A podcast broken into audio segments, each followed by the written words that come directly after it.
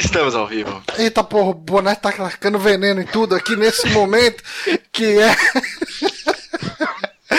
Uma quinta-feira, dia 7 de dezembro de 2017, 21 horas e 2 minutos. Repita. 21 horas e 2 minutos.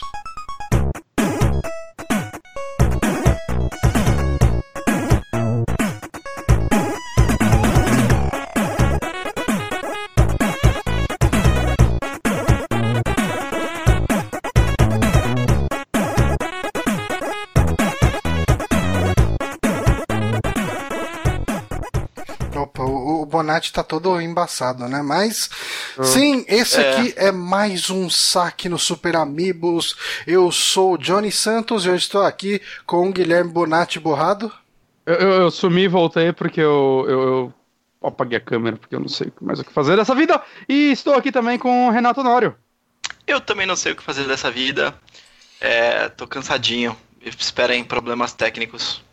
Problemas Desculpa. técnicos? É, Como assim? é, Problema... antecipado. Tipo, por exemplo, agora. Agora meu computador deu um alerta que ele precisa atualizar o Windows. Ah, o meu com- também, o meu também tá dando esses alertas. O Windows ele gosta de ficar atualizado, né? Mas É, eu acho que exatamente. nesse mundo globalizado é importante estar atualizado para tudo que vai acontecer com a sua pessoa, para tudo que está acontecendo com o mundo, por exemplo, ali, toda aquela situação que está acontecendo do Trump lá, falando os negócios lá de Jerusalém, Israel, todas essas coisas, tem que estar atualizado, né? Por exemplo, a gente teve hoje aqui o, o, o outro lá, o, o Tiririca, fez lá um discurso muito comovente falando da saída dele. Mas a gente está aqui não para te atualizar sobre isso, a gente vai atualizar sobre as notícias de videogames. Porque videogames É. são o futuro, certo? Graças ao bom senhor. Graças Cara, ao bom senhor. Quando você fala Ninguém vai fazer a piada. jeito- Eu pensei que eu pensei que o Nório ia emendar que ele tava com o funcionário novo, João Luiz, só pra ele ficar muito puto. Ah, por quê? Porque por causa dos cabelos? Aí sim, Que- que- as que- piadas de, de, de É escritório. porque o, o Johnny tava reclamando no Twitter que ele não aguentava mais essa piada. É, então. Ah, Johnny não, é- todo o sex appeal dele agora, né? É, acabou isso. É, Cara, mas isso é uma coisa muito chata. Que eu não sei vocês, o Bonatti não passa por isso há muito tempo. ah, Uhum. Mas quando você trabalha. Sacanagem. não, sacanagem. Não, cara, em escritório. Escritório é uma desgraça, cara. Não, o Bonatti trabalha pra caralho, acho que mais que a gente. Ah, mas quando você trabalha em escritório, toda vez que você corta o cabelo, existe um ritual de você aguentar durante uns dois ou três dias a piada funcionário novo, hein? E eu já. Chata, né? tirou pra lavar. Assim, an- an- antigamente em outros escritórios eu costumava gostar das pessoas com quem eu trabalhava, e daí você ria, entra na brincadeira e tal, tudo. Mas hoje em dia eu já não consigo, eu simplesmente não consigo, sabe? Tipo, eu eu tento rir e nem a risada sai mais, sabe? Eu, eu sinto que eu já tô morto por dentro. Às vezes acontece isso com vocês, às vezes alguém fala um negócio comigo e eu tenho certeza que eu dei risada, e depois eu fico pensando e eu reparo que minha cara tá parada na mesma posição há tanto tempo que eu com certeza não ri. Já aconteceu isso com vocês? Eu acho que eu não lembro de ter passado por essa situação, mas eu, tipo, eu vou eu acho que eu reparar nisso. imaginei que eu ri, mas eu não. Eu, tipo, eu, eu ri pelo nariz só. É, sabe por quê? Porque você tá muito sempre na internet e tudo mais, e na internet tem aquela parada da gente rir de tudo, né? KKKKK, hahaha. É, você tá com a cara séria e, É. e tá escrevendo um hahaha com 15 mil ras. Não sei, mas a gente Agora- pode ir pra merda do dia, porque a merda de troca de cabelo já é. A gente já, já falou um pouquinho. Já falou bastante, É. né? Então, É. a Que que merda do dia é que e, no dia 7 de dezembro de 1941 a gente teve ataque japonês a Pearl Harbor. Gente, que pesado. É, né?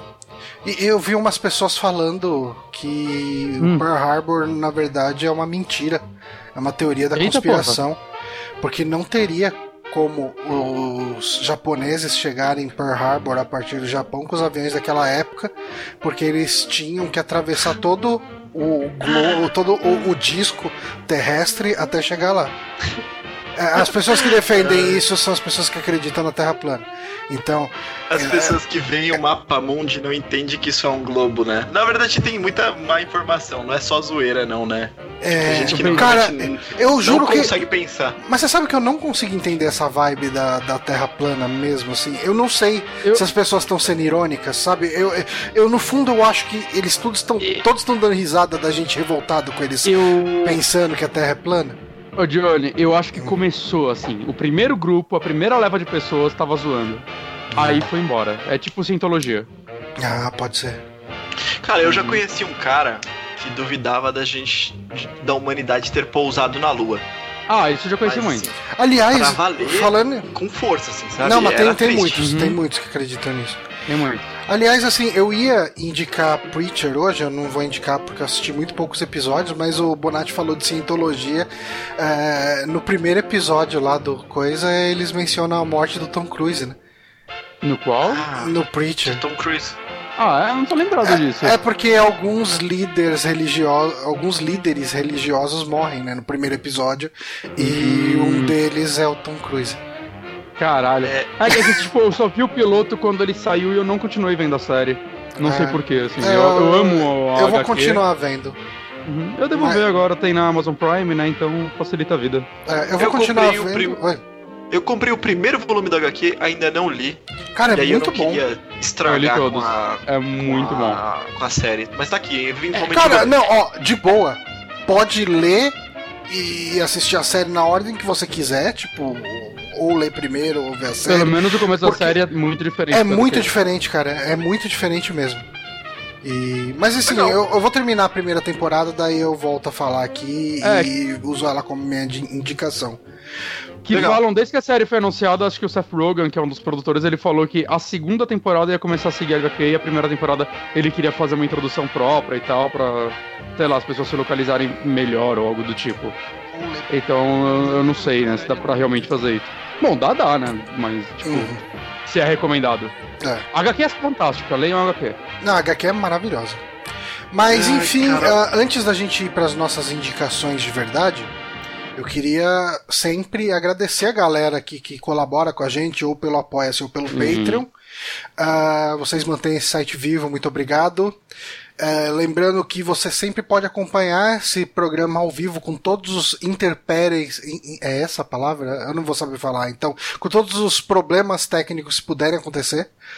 Ah, sempre às 21 horas, nas quintas-feiras, como a gente sempre fala no começo do programa, no youtube.com.br superamigos, ou se você não tiver afim de estar online neste horário, você pode ah, baixar em MP3 na segunda-feira, geralmente antes disso, mas segunda-feira é o dia que está garantido, no nosso soundcloud.com.br superamigos ou também no nosso site que é o superamigos.com.br. Ocasionalmente alguém comenta lá, eu sempre respondo, mas eu acho que é isso. Ah, tem um recado importante.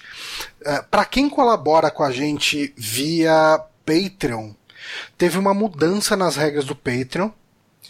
Ah, eles mandaram um e-mail hoje. E assim, o Patreon antes funcionava como, né? Você pagava, por exemplo, ah, tem um pledge de um dólar, tem um pledge de 3 dólares. Você pagava 3 dólares, ele recebia os 3 dólares, ele tirava a comissão dele, cobrava a taxa em cima daquele valor, e daí depois ele repassava pra gente. Ah, o Patreon mudou isso agora, e agora é, a parte da taxa eles vão cobrar já direto do apoiador. Então, se a sua colaboração é de um dólar, ela vai virar de um dólar e 40 centavos. Ah, Então, assim, quem colabora pelo Patreon, se notar uma diferença aí no valor, é isso que está acontecendo.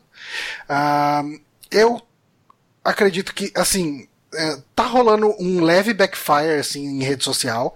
Eu vi Sim. muitos criadores criticando, falando que eles preferem não ter, porque assim, é, por que, que eles fizeram isso, né? Ah, é difícil pro criador saber o quanto por cento de taxa vai ser de cada doação. Então, no final das contas, aquele número que aparece no Patreon é, nunca é o número que a gente recebe de verdade. E daí, pro criador ter mais controle sobre o quanto ele vai ganhar no mês, eles jogaram a taxa do lado do apoiador. O problema é que isso vira um ônus pro, pro apoiador, o apoiador pode achar ruim isso e deixar de ser um apoiador. Ah, então o cara vai deixar de ganhar mais dinheiro. Então, assim, tem muita Não, gente. é... é escroto, porque assim, é. Você tá fodendo a pessoa que tá ajudando, não a que tá sendo ajudada, saca? E Exato. isso é muito ruim, cara. Você tá É, é, dificultando as pessoas, o processo de- das pessoas ajudarem. Elas já estão fazendo algo legal, elas já estão fazendo algo, saca, ajudando um conteúdo que eles acreditam, que eles gostam, algo do tipo. Aham. Né? Já é uma boa ação, já é um negócio sacanagem. Ninguém tem obrigação de fazer isso, né? E aí começa a colocar imposto em cima dessas pessoas que só querem ajudar, é muito escroto, cara. É, É. muito burro, não É, sei. que o, o cálculo, essa? acho que o cálculo do imposto, acho que vale a pena falar aqui, né? Não é que vai ser 40% em cima de tudo. Eu usei o pior exemplo possível, né? Que é o Sim. exemplo de um dólar. É, o cálculo dessa, desse imposto, dessa taxa, é 2% da sua doação mais 38 centavos. Então um dólar é o pior caso Cara. possível, né? tipo assim, É. relativamente. Mas. E assim, aqui, aqui a gente tem outras alternativas, né? Bastante e tal, né? No nosso caso a gente usou o Apoia-se, que hoje é onde a gente recebe a maioria, né? Mas eu tô Ah. vendo muito gringo muito puto com isso, né? Porque o Patreon é disparado maior lá fora, né? Ah, sim, Tem sim. alternativas, se eu não me engano, eu não conheço Tem, elas, tem, mas tem. elas existem. Uhum. Mas é o maior, é onde a galera costuma ajudar, né? Então, tá sendo. Você migrar de um pro outro é muito difícil, ainda mais quando você é um criador de conteúdo que tem, sei lá, os caras que recebem 5 mil dólares pra mais. Uhum, sim. Convencer toda essa galera a migrar de um serviço pro outro é não é um Nossa, é um negócio tão inferno, simples. é inferno. É, é, é muita gente. Eu Só que muita acho gente nem acompanha isso, então ela vai continuar pagando o Patreon, às vezes ela nem vê os vídeos direito, vê um ou outro, mas ajuda porque gosta, ou sei lá o que lá, e ela nem. A informação de que ela tá começando a cobrar mais dela nem chega até ela, e ela só vai ver no cartão de crédito dela mais e falar, ei, que bosta é essa? E cancelar. Uhum, É, é meio foda isso. é. É, É, Johnny, oi. Johnny, seu áudio tá ficando meio Darth Vader, meio grosso Hum? Sério? de novo. É, Puta, Ué, pra tá chegando aqui. É, eu não sei se tá Ah, saindo pra todo mundo, mas tá saindo no meu fone de ouvido, então deve tá saindo pra todo mundo. Fala um pouco, Johnny. ah, eu tô falando um pouco. Eu estou falando coisas. E aí, tá ruim? Parece que... Pra, Não, mim, parece que tá ok. Hum. Mas tava meio, meio estranho, eu tava ouvindo meio cagado o mesmo. do Honório tá ficando meio Darth Vader. Ah, de né? repente é meu PC que tá ferrando a saída do Skype e aí ficando É, estranho. pra mas é, é, o problema é que o que chega pro Honório vai pra todo mundo, né? É, então. É verdade. Bom, Mas, mas tá agora normal parece, agora, Honório? parece que tá ok. E o seu tava, tava ok o tempo todo, Bonatti. Por isso que eu achei que era o, o fone do. Entendi. ah, do Johnny. Bom, Você não tá no USB amaldiçoado, né, Johnny? Então, eu troquei de US- USB na última gravação que a gente fez. E Ah, ainda tá. tá nele. Ah, então. ó. Ninguém tá falando aqui, tá perfeito. Qualquer coisa ele avisa, Honório, aí você muda, sei lá. Isso aí. É, Bom, muitos problemas Ah. técnicos hoje. muito, muito. Ahn, então, bom, vamos lá. É, acho que a gente pode ir então para as indicações, né? Sim. Podemos. Então, Bonatti, você tá jogando Assassin's Creed Origins, é isso? Eu. Sim, eu estou jogando Assassin's Creed Origins, que é um jogo quando foi anunciado, eu não estava nada empolgado com ele, mesmo gostando muito de Assassin's Creed. Só que, é- é- é- apesar de todos os problemas, eu gosto da maioria dos jogos. Eu, eu acompanho a série. O único que eu pulei foi o Unity, eu joguei bem pouquinho ele. Ainda tenho vontade de jogar, porque, nossa, joguei todos menos esse. Uhum. Mas, sei lá, ca- cada vez eu adio mais. Quando ele ficar, sei lá, dois reais, eu compro ele e jogo. E esse aqui foi o primeiro Assassin's Creed a levar um tempo pra sair, né? Foram dois anos do Syndicate, que é um ótimo jogo, pra esse. E ele é o jogo que acho que apresentou maiores mudanças da franquia, né? Acho que Assassin's Creed é uma franquia que um dos motivos de eu gostar dela é que to- alguém tá buzinando muito. Tá aqui. E eu, eu não tenho o que fazer, né? Não, não tem. Não tem, cara. Não é culpa sua, mas eu, eu gostaria que essa pessoa morresse. Eu também. Mas enfim. Cara, Cara, hoje- tão foda. Hoje estamos tudo que podia dar demais. errado vai dar errado. tudo. Enfim, esse jogo, ele. Apesar de todos os jogos da franquia tentarem alguma coisinha nova, né? Desde, sei lá, vamos colocar barco aqui, vamos fazer um jogo com foco mais online, como Unity, saca? Eles sempre tentam trazer alguma coisinha nova. Eu sinto que todos seguiam, de certa forma, a fórmula padrão do primeiro jogo ainda, né? Eles evoluíram muito do primeiro jogo, mas ainda era a mesma estrutura, sei lá, de narrativa, de missões, de até um pouco de movimentação, elas evoluíram também nos últimos jogos, mas eu sentia que ainda era o mesmo gênero. Uhum. E aí chegou esse Origins e ele foi para outro rumo, ele é um RPG, ele é assumidamente um RPG esse jogo. E... É, um, é um Witcher no, no Egito? É, é um Witcher Creed esse jogo. Ele é muito inspirado no Witcher, claramente, assim, né? Em toda a estrutura dele. E eu fiquei meio receoso com isso, por quê? O que torna o Witcher um jogo foda pra mim? É, ele não é o fato dele ter mil horas, mas é o uhum. fato dele ter mil horas incríveis. Saca? O roteiro dele é muito bem escrito. O texto, os diálogos, dublagem, tudo isso. E apesar de eu gostar de Assassin's Creed, eu curti a história principal, eu não acho que ela é uma história boa o bastante para ser um RPG. Hum. Nunca achei isso. Eu sempre achei que as side quests eram no máximo divertidas, né? O Syndicate, quando ele de novo tem umas missões que você faz pro Charles Dickens, por exemplo, que são bem legais, ele tem o um clima do filme, dos, do filme, dos livros dele, os mistérios, pô, que divertido. Mas é porque ele é um jogo, saca, meio que um GTA, né? Um open world mais tradicional. Para um RPG, normalmente você espera uma narrativa melhor, uma escrita melhor, né? Uma parada mais profunda. E eu fiquei meio receoso com isso. E quando ele saiu, eu comecei a conversar com algumas pessoas que estavam jogando ele, ver a reação de outras, e eu, Hã, Saca, eu fiquei meio surpreso, assim, uhum. de como a reação das pessoas, né? O, o Márcio mesmo, ele parou de jogar no Brotherhood, ele não gosta muito da franquia, e ele tava amando esse jogo. Ah, eu peguei ele agora na promoção da Black Friday e tudo mais. E assim, eu tô com mais ou menos 10 horas de jogo. Eu já vou adiantar que ele é possivelmente o meu Assassin's Creed favorito já. Caramba. Eita. Mais que o 2 Brotherhood? Mais que o 2 e o Brotherhood, mais que o 4 também, que eu gostava muito. Os, os que eu gostava muito eram o 2, o Brotherhood, o 4 e o Syndicate. Uhum. Pra mim eram os quatro melhores. Não, não são poucos. Não, ah, são quatro jogos. Aqui é como tem, tipo, 84 jogos, né? Parece pouco. Mas são quatro jogos que eu acho realmente muito bons. E o resto oscila de ruim pra médio. E o Origins, cara, ele. Primeiro lugar, é o personagem. Eu estava meio preocupado com ele, principalmente quando eu soube a sinopse dele. Você controla o Bayek, que ele é um. Como chama? Medjay, Medjay, alguma coisa assim que eles falam. Hum. Pelo menos na múmia fala Mejai. Mejai? No, okay. no filme, a múmia fala Mejai. E ele até explica num, num determinado momento do jogo para um personagem que o que eles são é. Eles eram pessoas que protegiam e ajudavam os faraós. E no decorrer, tipo, dos anos e tal, eles passaram a proteger sua cidade, assim, né? Então ele é basicamente o, o xerife, o delegado, ou algo do tipo, uhum. da, da cidade. E na história, né, uma galera meio que de um culto e tudo mais, você sabe que são os templários, eles não falaram, mas são os templários. Porque essa é, que não, não, é que não pode chamar de templário antes de surgirem os templários. Exato, mas, mas eles vão virar os templários, você sabe que eles são é. templários. Eles basicamente, eles basicamente, eles capturam você e seu filho, levam para um lugar e tudo mais. E você acidentalmente que tentando atacar eles, mata seu filho, mas é tipo culpa deles, eles vão matar seu filho de qualquer forma. Uhum. E o personagem quer vingança. Okay. Plot mais padrão, padrão do mundo é o plot do Assassin's Creed 2, saca? Uhum. Basicamente, não é seu filho, mas é seu pai e sua família, né? E é o plot perfeito para você ter um Kratos da vida. O um, as pessoas morrem por sua culpa também, né? É, sim. Os, é, bro os brotherzinhos vão lá. É, a Ai, sua, a sua irresponsabilidade. A sua irresponsabilidade faz os outros carinha que estão com você morrer. E daí hum. te tiram todos os poderes de equipamentos. ok.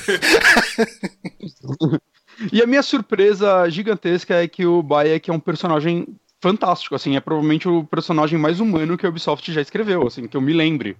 Eu não lembro de um personagem que eu goste tanto desde, sei lá, do, da Jade do Beyond Good and Evil. Saca? Que eu amo esse personagem. É, porque ele, mesmo perdendo o filho dele, indo atrás de vingança, ele e a esposa dele, né, a Aya, inclusive você joga com ela algumas partes e tudo mais, ele em nenhum momento deixou de viver. Ele não é um personagem carrancudo, ele é feliz, ele ainda sorri, ele ainda tem vontade de ajudar as pessoas, ele ainda encontra os amigos dele e vai tomar uma bebida, ele brinca, ele brincando com crianças, cara. Tem uma missão que você encontra um amigo seu e os filhos dele vêm te zoar e tava tipo, te atacar por trás e tal, são crianças, você começa a brincar com eles, tem toda uma missão que é você brincando de esconde-esconde com eles. Então, assim, é um personagem que, mesmo ele tendo todo esse lado trágico dele, ele não é chato, cara. Ele é um personagem tá, que ele, ele sabe conviver com isso, ele sabe passar por cima disso da forma, saca? Ele, ele vai querer caçar essas pessoas e matar elas, essa é a missão de vida dele, né? Tem um personagem que logo no começo fala pra ele, meu, não transforma essa vingança que pode te matar, te fuder quem você é. Ele fala, meu, eu gostaria de não fazer isso, mas eu preciso. Mas ao mesmo tempo, quando ele tá com o povo, ele tá ajudando as pessoas, ele tá se divertindo, ele e a esposa dele tem uma relação muito bem feita, assim, saca? A, a relação de amor deles mesmo, né? Uhum. E como eles vão atrás dessa missão sem meio que esquecer um ao outro, né? Mesmo tendo muito na cabeça deles, a gente vai fazer isso e depois disso nós dois somos sozinhos, saca? É nós dois nessa vida.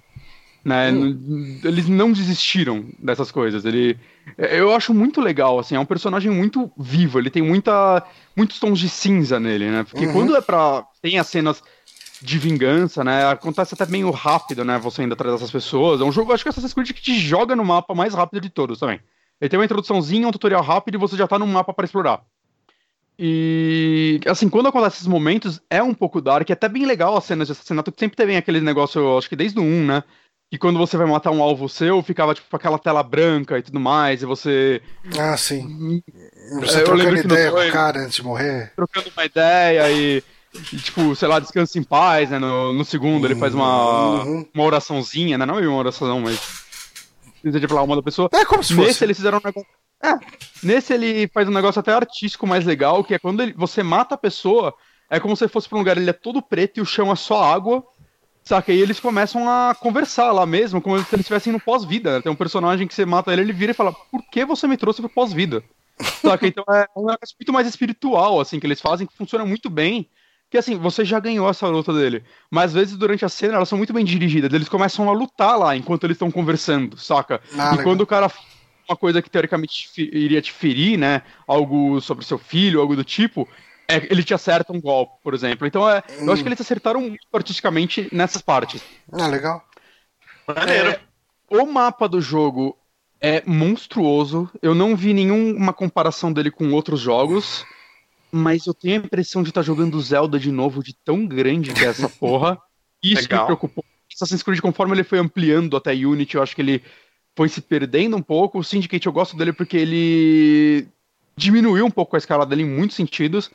E nesse ele aumentou de uma forma que, assim, a franquia nunca fez isso. É absurdo. Só que em nenhum momento eu tô me sentindo cansado nesse mapa. Todo cantinho tem alguma coisa para fazer, mas não é aquela coisa de no Unity, quando você olhava o mapa, você não enxergava o seu cursor do seu personagem. Hum. De tanto que tinha. Não, você vê um negócio aqui, você vê uma interrogação ali, é muito Witcher o mapa. Você vê umas interrogações, você vai lá, você acha alguma área nova, às vezes você acha uma side quests e tudo mais. E as side quests são. Até agora eu não tive uma side quest ruim, cara. Eu já fiz bastante, saca? Eu fiz muita side quest, é todas elas fazem sentido existir, afinal você é quase o xerife da cidade, então é sempre alguém recorrendo a você por algum motivo, saca? Que faz sentido, desde tipo. Puta, tem uma que é muito legal que você encontra uma mulher e ela fala: Meu, meu marido é poeta. E as pessoas, assim, os. O faraó, algo do tipo. É, como as poesias dele eram meio que vai contra o governo, meio que sequestraram ele, sumiram com ele. Ela pede para você ir atrás dele. Ela fala: Meu, ele só faz as poesias uhum. dele. Vocês ainda conversam, saca? Meu, mas às vezes as poesias machucam as pessoas. Né? Não nesse sentido, tipo, ele não deveria fazer isso, mas ele vai fazer inimigos, né? É uma forma de protesto. Né? Ou então, puta, tem uma área que é tipo um hospital, né? Da, fica os curandeiros lá e tudo mais. Aí chegou uma guarda lá e eles tomaram conta e as pessoas tipo, estão do lado de fora, foram todas expulsas, elas são lá sem remédios e falam, puta, você consegue entrar lá e surrupiar uns remédios pra gente, que é os feridos. Então, assim, sempre tem um motivo, né? Essas daí são as mais simples, eu falei umas no começo. Mas tem umas bem legais mesmo, assim, o desenvolver das histórias e tal. É... Eles jogaram muito Witcher. Assim, eu tive essa impressão, porque. literalmente bom, nenhuma foi, tipo, sem sentido, simplesmente, sei lá, mate uma galera e siga a vida, saca? Sempre teve um porquê você tá fazendo isso. Porque você não é um assassino, você é um cara que, em busca de justiça, né? Você é um, o xerife da cidade. Sim. Cara, e, é... assim, é... O, o Neco tá perguntando um negócio a respeito dos, da configuração dos botões. Ele disse que não gostou nem um pouco disso. Uh, você teve problema com isso ou não? A configuração dos botões eu acho muito boa, cara, porque, porque eles copiaram Dark Souls foda no combate. Você basicamente ataca com os gatilhos, defende com o L1 e o L2 você, você usa o arco e flecha rápido, você tem um botão de esquiva, só que ele só não tem a barra de estamina. Mas é, bem, tem É tudo bem que os antigos sempre, Assassin's Creed sempre foi focado em parry, né? Mas tem parry. É um combate muito mais ativo, né? Que os antigos você ficava muito paradão esperando o momento de você dar um parry e matar o cara com um golpe, ou no máximo dois. Uhum. Né? Então isso daí eu sinto que até quando eu pego. Ele é um RPG, até quando eu encontro um inimigo mais forte que eu, eu tenho chance com ele. Saca? Tá Difícil pra caralho. Ah, cara, É, sabe o que é foda? Você tá, tudo que você tá falando tá me animando pra caramba pra pegar pra jogar. Só que quanto tempo ele tem no How Long to Beat? Tipo, umas Então, 30 horas? É, o pessoal tá terminando ele em média de 30 horas, é, tipo, saca, fazendo sidequests, mas sem fazer tudo. Né? Ele é. Uhum. Eu, eu acho que dá pra comparar ele, vai, com, o- mais com Horizon do que com Witcher nesse sentido, em tamanho. Uhum. É o que eu- a impressão que eu tô tendo. Saca? Tá. Porque eu tô com 10 horas, mas quando eu entro na parte de porcentagem, eu tô com 20 e poucos por cento do jogo já feito. Então. Saca, é mesmo. Assim, eu, eu- eu não explorei nada daquele mapa. Você não tem noção do tamanho daquele mapa. Mas eu sinto que eu vou fazendo sidequests e avançando a principal ao mesmo tempo, provavelmente eu vou deixar pra fazer, sei lá, o que faltar depois. Eu imagino que se você for fazer tudo, ele deve passar de 50 horas fácil. Ah, sim. Só que, sei lá, você equilibrando, ele é um jogo com um tamanho mais ok. É, É, o foda eu- é que a gente, a gente enxerga muitos jogos do nosso ponto de vista de heavy user, né? De, de jogador que joga muita coisa. E a gente esquece que muita gente, tipo, compra esse jogo e vai comprar um outro depois de seis meses, né? Então esse tempo Sim, é, vai é, é o tempo dele. Né?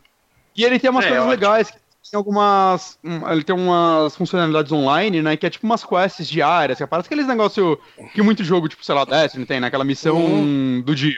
Sim. Coloca o personagem, aí você ganha uns itens meio fodão e tal, sobe bastante level, né? Você faz se quiser, então, de certa forma, ele vai ter muito conteúdo assim por um tempo, né? Ele tem também umas missões. que eu, Tem uma missão que tá tendo agora que eu tenho 5 dias pra fazer, mas eu tenho que estar no level 40 pra fazer ela, eu tô longe disso. Eu tô chegando no 20 agora, saca? E, mas ele- a Ubisoft já falou que ela vai manter essas missões. E quem não fa conseguir fazer agora, pra relaxar, que ela vai botar elas É, de volta, novo. né? Vai ter é, vai ter DLC de história também, vai ter bastante coisa. Mas, sei lá, se você pegar a versão normal do jogo, eu sinto que ele já tem muito conteúdo, saca? Uhum. Eu não sei, eu tô investindo muito nesse jogo, desde a narrativa até, sei lá, explorar, assim. Sim, de explorar os cenários é gostoso.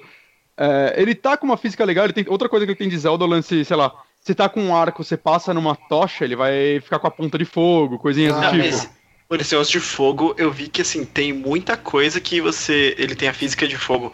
É, você entrar com a tocha numa biblioteca, pega fogo em tudo. Tem muita coisa que pega fogo até sem querer, né? Eu vi muita gente fazendo uns incêndios sem querer no meio da cidade. Sim, sim, tem bastante disso. É, é legal, cara, ele... Eu não sei, eu vejo que é um jogo que a Ubisoft se esforçou bastante pra tentar fazer realmente o Assassin's Creed diferente e tudo mais. Eles falam que eles estão fazendo esse jogo, acho que desde o 4, saca? Ele tá em paralelo lá e tudo mais. Eu acho possível, com certeza eles não fizeram esse jogo em dois anos. Seria impossível fazer um jogo nessa escala em dois anos. Né? Mas, e, e acho que a outra parte só que vale citar é a parte artística dele. Eu acho que ele tem os cenários mais bonitos da franquia. O Egito é fantástico, saca? Não. Deserto, Esse- você vê um Oasis e tudo mais. Até a parte. Eu, eu ainda não fui em nenhuma pirâmide. Eu já vi elas longe, mas ainda não fui em nenhuma. Eu, eu não, não precisa de ir muito longe, não, cara. Eu seleciono os backgrounds pra colocar e, é, assim, foi uma seleção difícil. Geralmente é difícil porque não tem coisa boa. Essa era difícil porque tinha muita cena bonita. Puta, esse background que a gente tá usando é lindo, cara. É. Puta papel de parede lindo, colorido, um oásis na frente de uma pirâmide. Puta, é lindo, cara. Eu adorei É, isso. os cenários são bem isso mesmo, cara. Tem, tem muitas cidades, né? Desde cidades pequenas e tal, mas todas elas parecem realmente. aquelas cidades do Assassin's Creed mesmo, né? Elas- Elas sempre foram bem feitas. Acho que nesse sentido, o Assassin's Creed nunca errou a mão. Só que, sei lá, quando você chega, tipo, em Alexandria, cara, é um negócio absurdo aqui. É um cenário, assim, poderia ter um jogo inteiro lá dentro. De tão gigante que aquela cidade, e bem feita, e tão pensado que é o design dela de todas as partes. Com certeza teve uma puta pesquisa. A Ubisoft parece que ela pegou pessoas que realmente estudaram, e tanto que parece que, pelo que eu vi, depois pegaram uma galera que estuda a escrita deles, eu esqueci o nome daquilo. Hieroglifos, hieróglifos. Eu nunca sei a pronúncia certa. Pegaram e mostraram para eles alguns do, do jogo em si, pra eles verem se estava certo, e a galera falou, meu, tá, tá certinho, assim, saca? As escritas e tal, tá muito fiel aos originais, saca? Ela, o trabalho de pesquisa disso deve ter sido o mais absurdo possível, saca? Porque eles não cometeram o erro, por exemplo, de God of War, e mitologia grega, mas é tudo branco, porque as paradas não eram brancas, elas eram coloridas, saca? A gente vê elas brancas hoje porque elas perderam a cor. E não, as cidades são coloridas, cara, elas têm pinturas legais e tudo mais. Eu, eu lembro quando estavam falando desse jogo no lançamento e tal, que iria ter um modo. que ele era tão bom historicamente que iria ter um modo de exploração que não é jogo, né? Chegaram Então, a lançar isso já? Ou ainda Vai sair, acho que em janeiro, eu acho, em janeiro, se eu não me engano. Que o lance é que Assassin's Creed sempre teve os codex deles, né? Você passa em frente, sei lá, uma igreja famosa e aparece um codex, se você quisesse abrir a ele e lia. É, esse aqui não tem isso. É, o que eles vão ter vai ter esse modo que não vai ter combate, você vai andar pelo cenário, vai ser o modo museu, parece. Você vai andar por todo o mapa e aí vai ter parte, você vai entrar lá e vai ter uma narração, é realmente de de pesquisa e tal, com a pessoa te, te apresentando como se fosse um museu, assim, essa é a obra, sei lá o que lá, e te explicando. Eu tô, eu tô bem curioso, eu com certeza vou testar Isso vai entrar quando depois, né? E vai ser, vai Ah. ser um update de graça, né? Sim, sim, vai ser uma atualização de graça do jogo. A gente não deu tempo de terminar, né? Deve, tá, deve ter muita narração pra fazer, né? Porque tem muito lugar legal. Os personagens também tem muito personagem legal, né? Uh, se ali a, a Cleópatra, por exemplo, que. Aí eles falam Cleopatra, eu não sabia que essa era a pronúncia. Eu fiquei meio, oh, Cleopatra, deu uma estranheza assim no meu cérebro, saca? É. É, Estranho. eles chamam ela assim, é. Não sei o motivo. É, bom, a galera deve ter estudado pra isso, não é possível que eles tenham errado isso. eu, eu confio. Saca, mas é, é legal, assim, como as coisas vão escalando nesse jogo. Como começa essa missãozinha simples, e aí você vai encontrando outras pessoas e tudo mais, e você vai vendo que, obviamente, a parada é muito maior do que você previa, né? Isso daí é até meio esperado. E tem a parte também no presente, né? O futuro, já não sei mais onde tá. que eu acho que desde o 4, se eu não me engano, é só algo genérico em primeira pessoa, andando no lugar, e ah, olha só, agora a gente faz jogos, né, e tudo mais. E esse, não, você controla uma mulher que tá explorando o lugar, ah, mais ou menos essa mesma região do jogo e tudo mais. É, eu tô gostando bastante da história dela, cara. Tipo, eu não sei exatamente o que ela tá fazendo lá, mas é uma personagem que tem um carisma legal, saca? Ela. Ela aparece esses motivos, tem muitos arquivos pra você ler nessa parte, você mexe nos computadores e tudo mais. Né? É um cenário bonito que eles criaram pra isso. Eu, eu não sei, eu tô curioso pra ver o que vai acontecer. Eu, eu espero que eles voltem a se planejar nisso, porque a história do Desmond era legal até, sei lá, o Brotherhood. Né, O Brotherhood já começaram a cagar e aí no 3 finalizaram ela da forma mais escrota possível. Saca, eu, eu brincava até que Assassin's Creed era o Lost dos videogames, que eles não tinham ideia de onde eles estavam indo, e eles simplesmente abandonaram. E, Faz mas eu acho que tem um sentido. potencial essa história do presente, então eu espero que ela se desenvolva legal. Assim, não dá pra afirmar isso ainda. Mas, cara, mais do que recomendado esse jogo, uma puta surpresa. Não esperava ver o Ubisoft, Ubisoft recuperando essa franquia dessa forma, mesmo eu tendo gostado, sei lá, de Watch Dogs 2, que foi o último jogo no estilo, no universo, né? Agora eles assumiram que é o mesmo universo. que Eles fizeram, mas, sei lá, é muito bom esse Creed, cara, em muitos pontos, assim. Eu acho que é uma evolução que a franquia tava precisando. E que personagem bom. Puta que pariu. Legal. Escrito boa. Maravilha.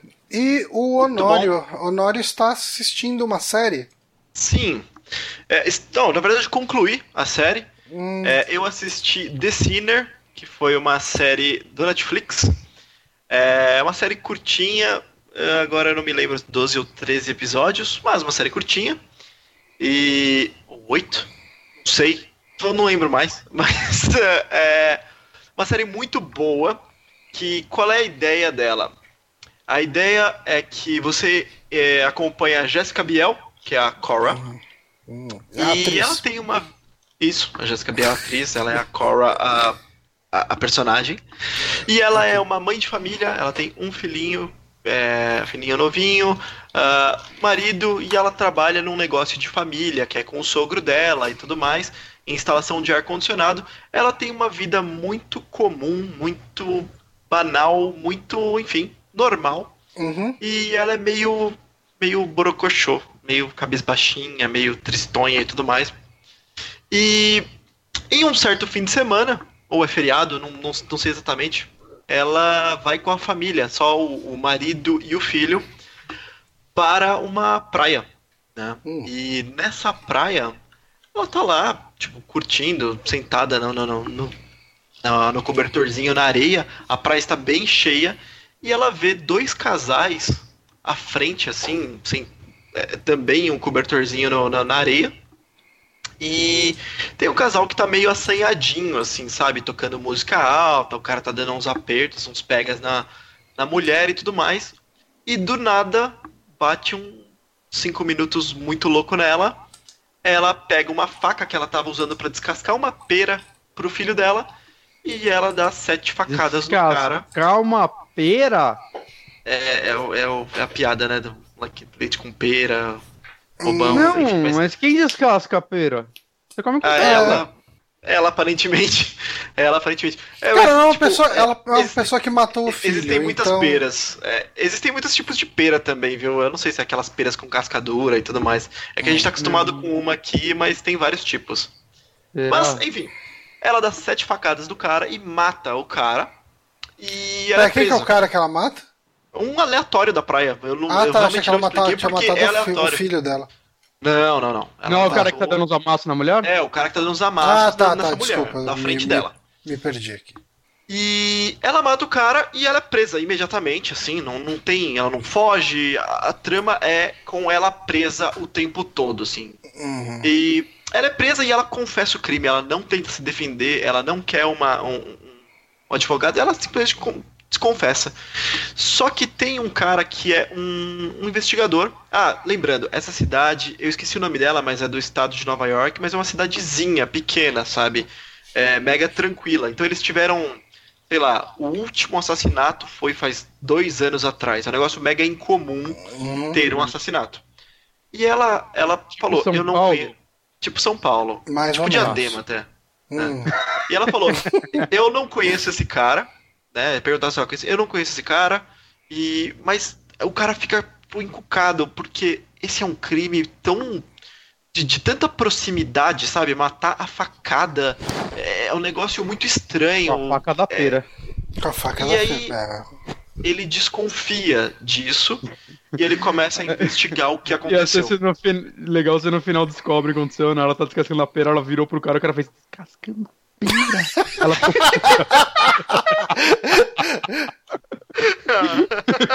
É, pode ser, pode ser. Ó, ó, spoiler, spoiler. entreguei, o Honório ficou muito quieto. É, pois é, entregou. E essa é a. é- Mas, é mas mesmo parada. sabendo o final, vale a pena ver ainda? Ô, Bonatti, caralho, você tem que aprender, velho. Não, não entrega assim. Mas, cara, é um mistério muito bom, porque ele te prende, ele vai soltando as informações bem aos pouquinhos, mas nada que te. que você fale, puta, não tá andando essa história. Não, tem muita reviravolta, sabe? Você aprende um pouquinho, ele fica fazendo muito flashback entre a infância dela, tipo, bem novinha, a infância dela com 12 anos, com 16 anos e, e, e pouco antes é, dela se casar, que era, sei lá, 26 anos, uma coisa assim, sabe?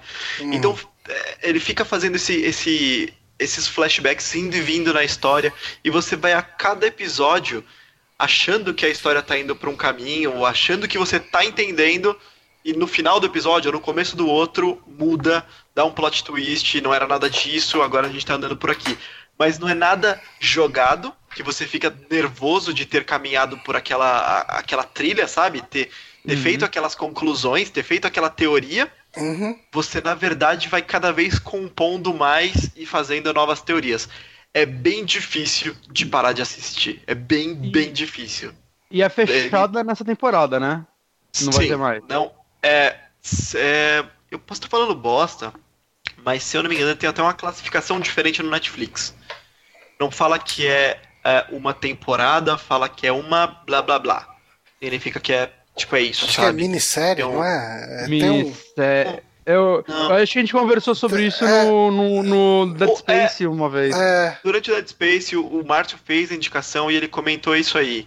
É, e aí eu, eu dei uma olhada que era isso mesmo, mas eu não, não, não sei exatamente o nome disso. Mas enfim, é fechado sim, não tem continuação, sabe? É, foi essa história. Não tem nada aberto, sabe? A história tá totalmente contada. Então, não é nem os caras poderiam forçar a barra pra contar. Não, a história tá toda ali. Então, eu achei muito legal isso, porque eh, em tempos de muita coisa pra consumir, muito entretenimento, Netflix entregando duas séries por fim de semana, é, é bom mesmo que tenha, tipo, esses, essas experiências E é- completas, assim, que você consegue eh, ver de uma vez só, sabe? E ficou. é, é, ela é baseada num livro, né? Boa pergunta. Não fiz pesquisa nenhuma de onde ela é baseada. É, eu assisti realmente a- a- só a série mesmo, não fui atrás de quem é o diretor, nem nada do tipo. Então foi uma pesquisa meio preguiçosa. Uma pesquisa preguiçosa, não. Não aconteceu pesquisa, gente. Eu assisti o negócio, É um livro. muito legal e É um livro, Tô aqui tá trazendo. falando aqui que o livro é mais dark e a série é mais leve, caralho, fala que a série não parece leve. E o livro Ela se passa não- na Alemanha. Cara, ela não é leve. Ela não é, É. nada leve. Tem umas coisas pesadas demais que acontecem. Assim, não o tem gore. é se passa, tá? É, Ah, é um tá. livro da Petra Hammersfall. Não conheço. Não, agora você tem que falar Petro. O quê? Hammersfall. Beleza. Hammersfall. A parada é, não tem gore, tá? Então, assim, tranquilo. é, Não, pra quem tem nojinho dessas coisas e tal, não tem gore nenhum. É, apesar de ter algumas cenas de sexo, não tem nada explícito, é bem tranquilo, sabe? Não tem. Quem é o. Tchau, interesse. É, é, é bem tranquilo, assim, a, a série. Tipo, assisti alguns episódios, meus filhos entravam e na sala enquanto eu tava assistindo. Era tranquilo, não precisava pausar nem nada do tipo. Não é nenhum GTA, né? Não é nenhum GTA. GTA tem coisa pior. Eventualmente tem um peitinho aqui, outro ali, alguma coisa assim, mas, cara, mega tranquilo. Recomendadíssimo. O Márcio, eu tenho certeza que se ele estivesse aqui, ele estaria falando com muito mais detalhes, porque ele pirou nessa série, falou bastante dela. Mas vocês vão ter que se contentar com a minha indicação O boca. PH falou que. falou que no livro ela tava descascando um chucrute. que merda. Caralho. Mas beleza, essas foram as é indicações de hoje. Eu, assim, eu não joguei muita coisa. Eu tô jogando o Wolfenstein 2, mas a gente já falou dele aqui. Eu só queria falar que eu tô. Eu acho que sim, né? N- não falamos? Não, o Bonatti fez a live, né, só.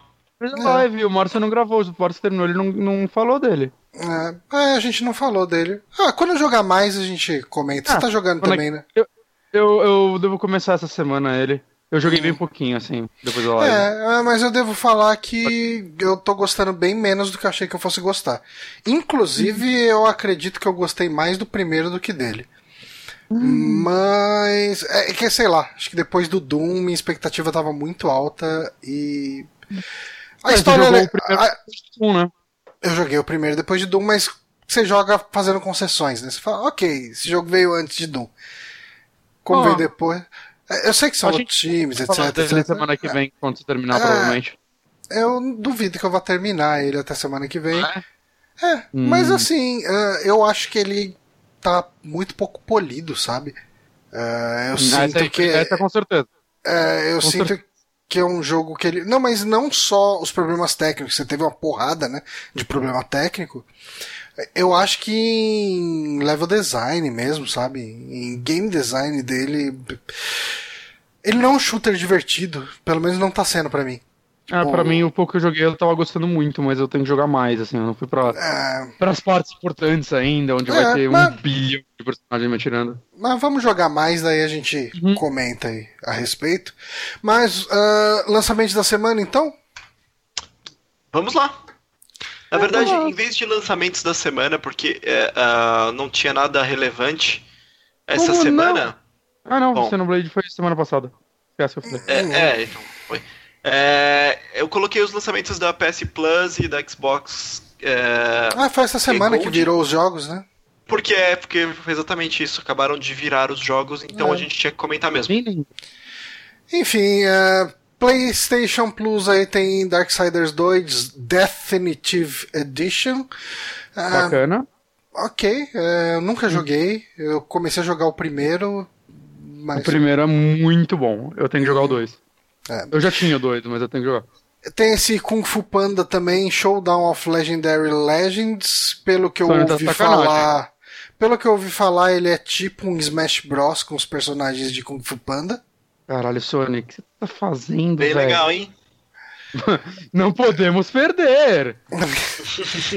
Aí no Play 3 eles botaram o Siberia Collection, que por acaso eu comecei a jogar essa semana o primeiro Siberia. E tô gostando, mas tá bem no começo, assim. Eu comprei ele no Switch. Ah, mesmo Uhum. eu tendo ele de graça no PC e tendo de graça no Play 3, que meu Play 3 tá quebrado, mas ok. tem de Você achou que a Nintendo merecia seu dinheiro. É, não é nem exatamente isso aqui. No Switch eu sei que eu vou jogar. No PC vai Ah. ser bem difícil parar pra jogar, cara. Eu penso Ah. isso também. Eu tenho no PC e eu penso que se eu for jogar, eu vou acabar pegando pra Switch. É. Aí tem X-Blaze Lost Memories, não faço ideia do que seja, jogo de Play 3. Ninguém- Ah, no Vita tem esse Forma.8, que é cross-buy com Play 4. E Wanted Corp. Eu vou depois dar uma É. olhada aqui que esse Forma.8 aí que eu nem vi. Não ia ter um jogo pra VR esse, esse mês? Não, não foi no mês passado? No mês passado teve. Teve? Ih, cara, então eu perdi. Não que eu tenha VR, mas eu É. perdi. então. É, teve mês passado, só que não teve no Brasil. Pra quem tem Ah, PC no ah, mas Brasil. a minha não é não tem. brasileira. É. Ah, Games with Gold, um Warhammer, porque Eu nunca é demais. nunca é demais, né? Warhammer deve ter já. A gente deve estar PH. no, no jogo número 500. É, o PH joga Warhammer ou Total War? Não sei. Bom, Não, enfim. não faço ideia. Ah, Warhammer eu só Mas joguei Warhammer aquele que era aquele clone de Gears. Esse é em primeira pessoa. É. Warhammer tem muita coisa de Warhammer, cara. Ah, é porque assim, muito ele tem, ele tem muito jogo de. Ele tem muito RTS, né? Uhum. Eu tenho Sim. alguns deles que eu ganhei em algum Humble Bundle, eu fui jogar, só que daí eu vi que eu não consigo mais, eu não sou mais público de RTS, cara. RTS é um jogo, é um tipo de jogo que você precisa de muito tempo e muita concentração pra jogar, porque você precisa conhecer bem as unidades, você precisa maximizar a, cole- a- coleção de recursos pra construir seus exércitos, não dá, cara. Tipo, não E consigo eu sou mais. ruim. Eu tenho que confessar, eu sou muito ruim em RTS. Eu nunca fui bom, fico construindo minhas casinhas, os caras vai lá, destrói, fico puto. É, eu geralmente ter- consigo terminar os modos campanha, quer dizer, quando eu jogava, né? Eu terminava os modos campanha no normal. Ah, E eu ficava satisfeito com isso. Porque, assim, se eu fosse jogar online, eu era massacrado nos primeiros minutos, assim, não, não Easy, existe a mínima possibilidade. Ah, no Xbox One a gente também vai ter o Back to the Future The Game, que é da Telltale, Eu né? Eu gostei desse jogo inteiro. Jogo inteiro no, no, no Play 3 na época. É, eu ele, gostei. ele é claramente mais fraco do que o Walking Dead, do que o Fable. Ele é a Telltale na época que ela fazia point and clicks mais clássicos, né? A pegada É. dele. Ele tinha puzzles e tudo mais. Sim, ele é ele tem bastante puzzle, né? Ele é bem Seria- menos seria- narrativa do que puzzle. Seria interessante ver a Telltale tentar fazer um jogo assim de novo hoje em dia. Pois é, eu, eu não sei se ela a galera tem, não gostaria. eu não sei se ela tentou depois algum jogo, né? Eu Até acho. onde eu sei, não. Mas esse jogo E- é legal, cara. Tipo assim, quem tem Xbox One e, e gosta de De Volta pro Futuro, talvez valha a pena. Ele, ele funciona como um quarto filme, basicamente. Funcionaria, talvez, Ah. né? É, porque é, ele se passa com o Marty voltando no passado e ele precisa convencer o doutor a ser doutor, né? Porque o doutor tá meio que desistindo da ciência pra, enfim, seguir a carreira do pai dele, É, né? Que é ele de, de volta- advogado ou Hum. bancário, não lembro. Acho que é advogado. Ele volta mais ainda além do, do primeiro filme, né? Porque é quando o doutor é criança que ele volta. E aí depois é, tem a fase do futuro. é, é, o doutor é adolescente, na verdade, né? E é legal que o. O caralho, qual é o nome dele? O Christopher Lloyd. Lloyd que dublou o doutor mesmo. Isso é bem legal. É. O Marty. O. O. Caralho, esqueci o nome do ator também. Do Mike Fly. Ah, o Michael J. Fox. Isso, ele faz uma participação. É. é, acho que no último capítulo, mas quem dublou o Marty é um maluco que é igual. tipo, Nossa, ele imita igual a voz, cara. Ele imita muito igual. É que o Michael J. Fox não consegue mais fazer aquele tipo de atuação, né? Ele, Uhum. ele, não, ele tem. O Parkinson dele é muito agressivo, afeta a voz dele e tudo mais. Ele, ele faz trabalho de dublagem hoje em dia, mas. Né, acho que ele não conseguiria não fazer dá um pra, tão- Não dá pra dublar o Marty McFly adolescente. Exato, exato. N- Não tem como. Ah, Mas o cara muito bem. ainda nos lançamentos, eh, quer dizer, ainda nos jogos aí da live pro Xbox 360 e com retrocompatibilidade, tem Child of Eden e Merlow Briggs and the Mass of Death. Eu não faço ideia. Child of Eden é, é conhecidinho, né? É da Ubisoft lá, aquele RPGzinho. Comprei no, no Wii U, nunca joguei.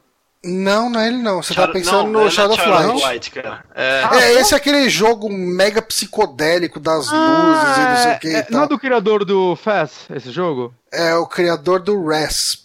É Rez, caralho. Né? O Fez é Caralho. o. Só o nome parecido, velho. é, O, o, É, o, o Fez é o Phil Fish, né? Que Eu- ficou puto com os o gamers Res- e desistiu de tudo. Eu joguei o Res em VR na BGS. Eu nunca tinha jogado o Res. É divertido, é meio, meio, fiquei meio, meio maluco lá, parece que eu tinha tomado É, um LSD. Mas Eu não da sei se esse jogo funciona sem o Kinect. Deve funcionar, né? Mas deve ser meio chato, né? Sem o Kinect. Eu não sei, Você tipo, vira um o, o Henrique Sampaio lá do Overloader costumava elogiar pra caralho o Res, né? Tipo, mas ele Mas gosta ele de deveria- música eletrônica e de loucuras psicodélicas.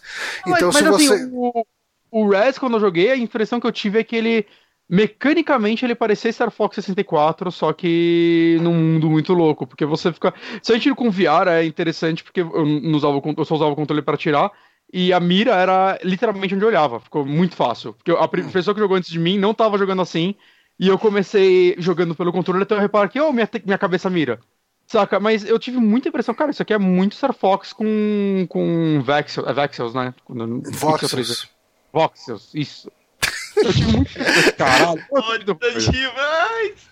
O, o, o Bonatti tá virando um personagem, né? Sim.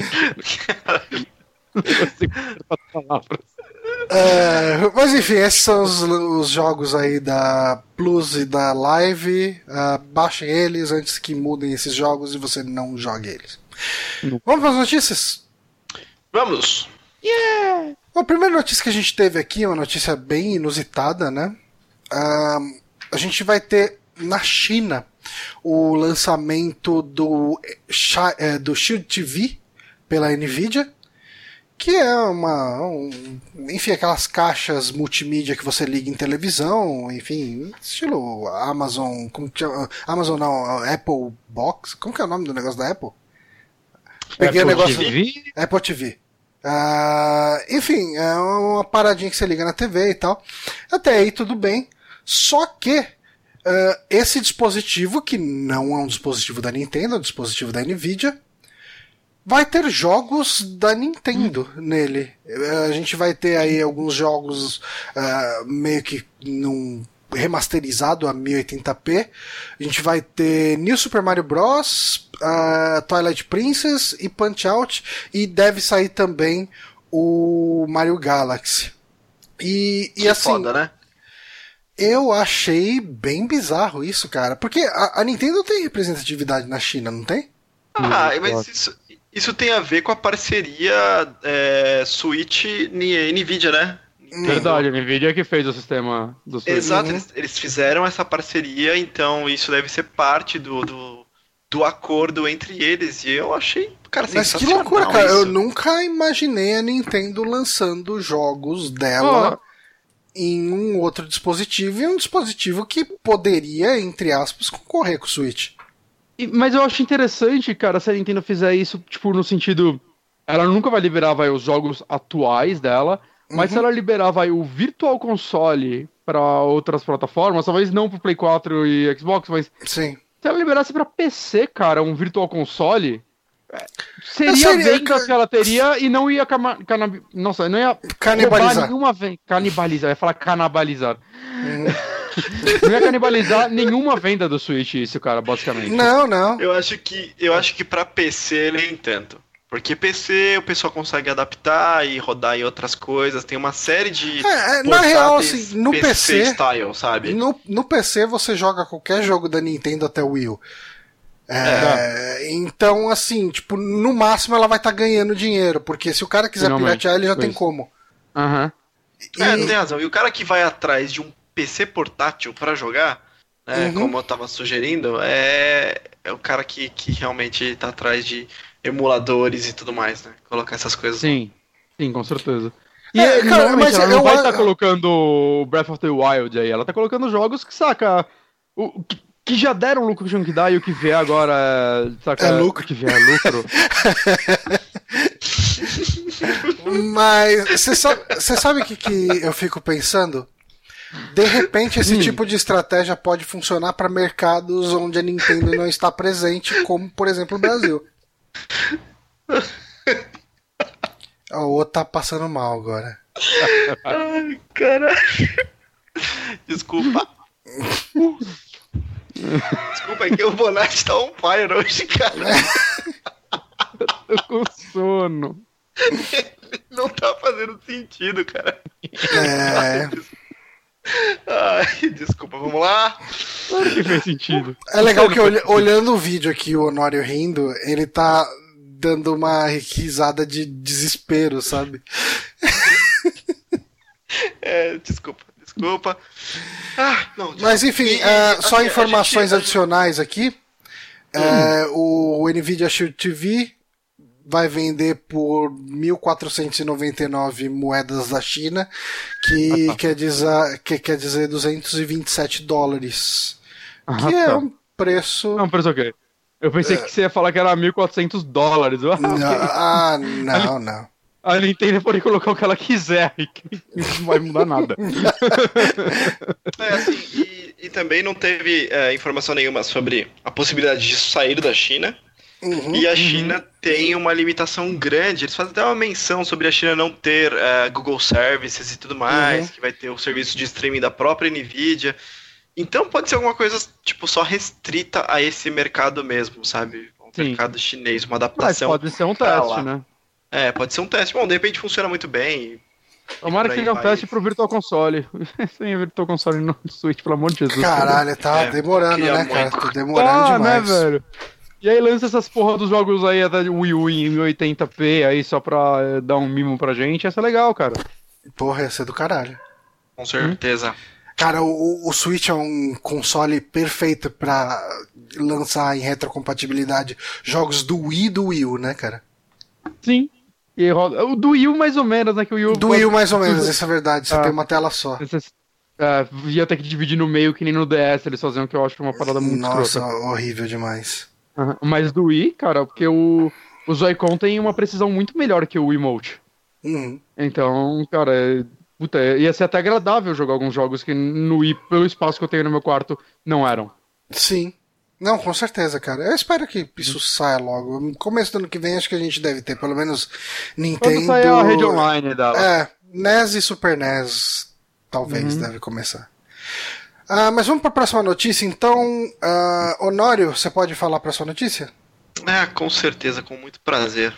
Hum, Bom, nós tivemos então alguns alguns boatos, assim, já tem confirmação da negociação, mas não tem nada certo, que a Disney pode comprar a Fox. E aí especula-se que o, o valor dessa aquisição seria de 60 bilhões, bilhões de dólares. rapaz. Cara, é muito dinheiro. É dinheiro, e aí, hein, a cara? gente- e aí a- a- a- o negócio não para é, é, por aí, porque os nerds ficam todos excitados com a Uhum. possibilidade da unificação do universo Marvel, porque a Fox é justamente a detentora de boa parte desse universo, que inclui os X-Men, Deadpool ali também, ah, e o Quarteto Fantástico. Então, e eles já e a Marvel barra Disney já tem aquela aquela já tem o acordo rolando com a Sony, tanto que eles conseguiram trazer o Homem-Aranha pra dentro do universo Marvel. E aí agora o pessoal tá nessa esperança de que esse universo Marvel dentro da, da, da Fox também seja incorporado. É bom, porque todo mundo sabe quanto mais personagem num filme, melhor, né? Porque dá pra você É desenvolver que melhor precisa, né? E Vingadores tá com pouco, né? Não, quase Então, não. Ainda houveram- de todos os X-Men agora. Houve Aí alguma, começa a andar. houve alguma especulação, porque o Hugh Jackman, que faz o Wolverine, ele falou que o Logan era o último filme dele. Né? Mas apesar dele ter falado isso, todo, toda entrevista que ele faz é: e se ah, você pudesse participar do universo. ah, eles falam é, MCU, né? Marvel Não. Cinematic Universe. Ganhar É, 20 vezes mais. ai- o que você acha? E aí, toda hora ele fala assim, ah, e aí seria muito legal, né? E tudo mais. E, aí o pessoal tá enchendo o saco dele por conta desses Bilhões rumores de como vai acontecer. Pra ele participar. Ah. E eu sou um desses fanboys que, putz, cara, seria maravilhoso poder ver essa Eu- unificação, sabe? Eu acho que eu não vejo com bons olhos a Disney comprar a Fox pelo monopólio de que a Disney já tá virando dona de tudo. Uhum. Eu Sim. não acho isso bom. Eu acho, principalmente porque até pra super-heróis não ia ser bom, porque a Disney não larga o osso de tipo fazer só filmes iguais. E a Fox, apesar dela cagar com os X-Men, ela, saca, ela fez um Deadpool legal, ela fez um Logan muito legal, ela tá fazendo agora um experimentando fazer, sei lá, quem é os novos mutantes, acho. É, Novos Mutantes, com um clima de terror, né? De terror. A Fox, ela, nesse sentido, ela tá Ela é mais Sim. corajosa, né? Ela é- tá sendo mais, mais corajosa porque talvez ela já não tenha mais muito a perder, né? Porque É. os X-Men ela tá chutando que nem, meu Deus do céu, coitadinhos deles. Mas, Uhum. cara, sei lá, eu. Eu, eu gosto Ah. de ver concorrência nesse sentido, e normalmente não é só super-heróis que a Fox tem. Eu, É, eu não vi- gosto da ideia desse monopólio todo pra mão Eu vi uma- E lá Eu fora vi já uma análise. Eu vi uma análise que eu não vou conseguir trazer o link pra cá agora, mas que era alguma coisa assim, que a em distribuição de filmes, a Fox tinha 14%, era um número acima de 10%, assim, 14% e a Disney tinha 16%. Uma, uma parada bem assim, sabe? Que unificados ia ser uma parcela considerável da distribuição de filmes. Então, é, essa era uma preocupação válida sobre esse tipo de, de monopólio e a força que a Disney teria dentro da distribuição de filmes nos Estados Unidos e no mundo, né? Uhum. É, eu- eu acho que o importante disso tudo é que se essa negociação se concretizar, a Anastasia vai virar uma princesa da Disney, finalmente. E eu acho que isso é uma grande injustiça que precisa ser corrigida. E o Eu Jack Bauer também. falar isso. Eu tô, tô boiando. Quem é essa? Você nunca assistiu na Anastasia? Quem é é Anastasia? Escreve Anastasia no, no Google aí. Eu posso Ah, fazer isso tá. na live? Pode fazer isso na live. Pode fazer. Tá. Legal. Pode. Anastasia. Ah, tá. Com Nunca vi. S. Anasta. Ah, tá. Sei, sei.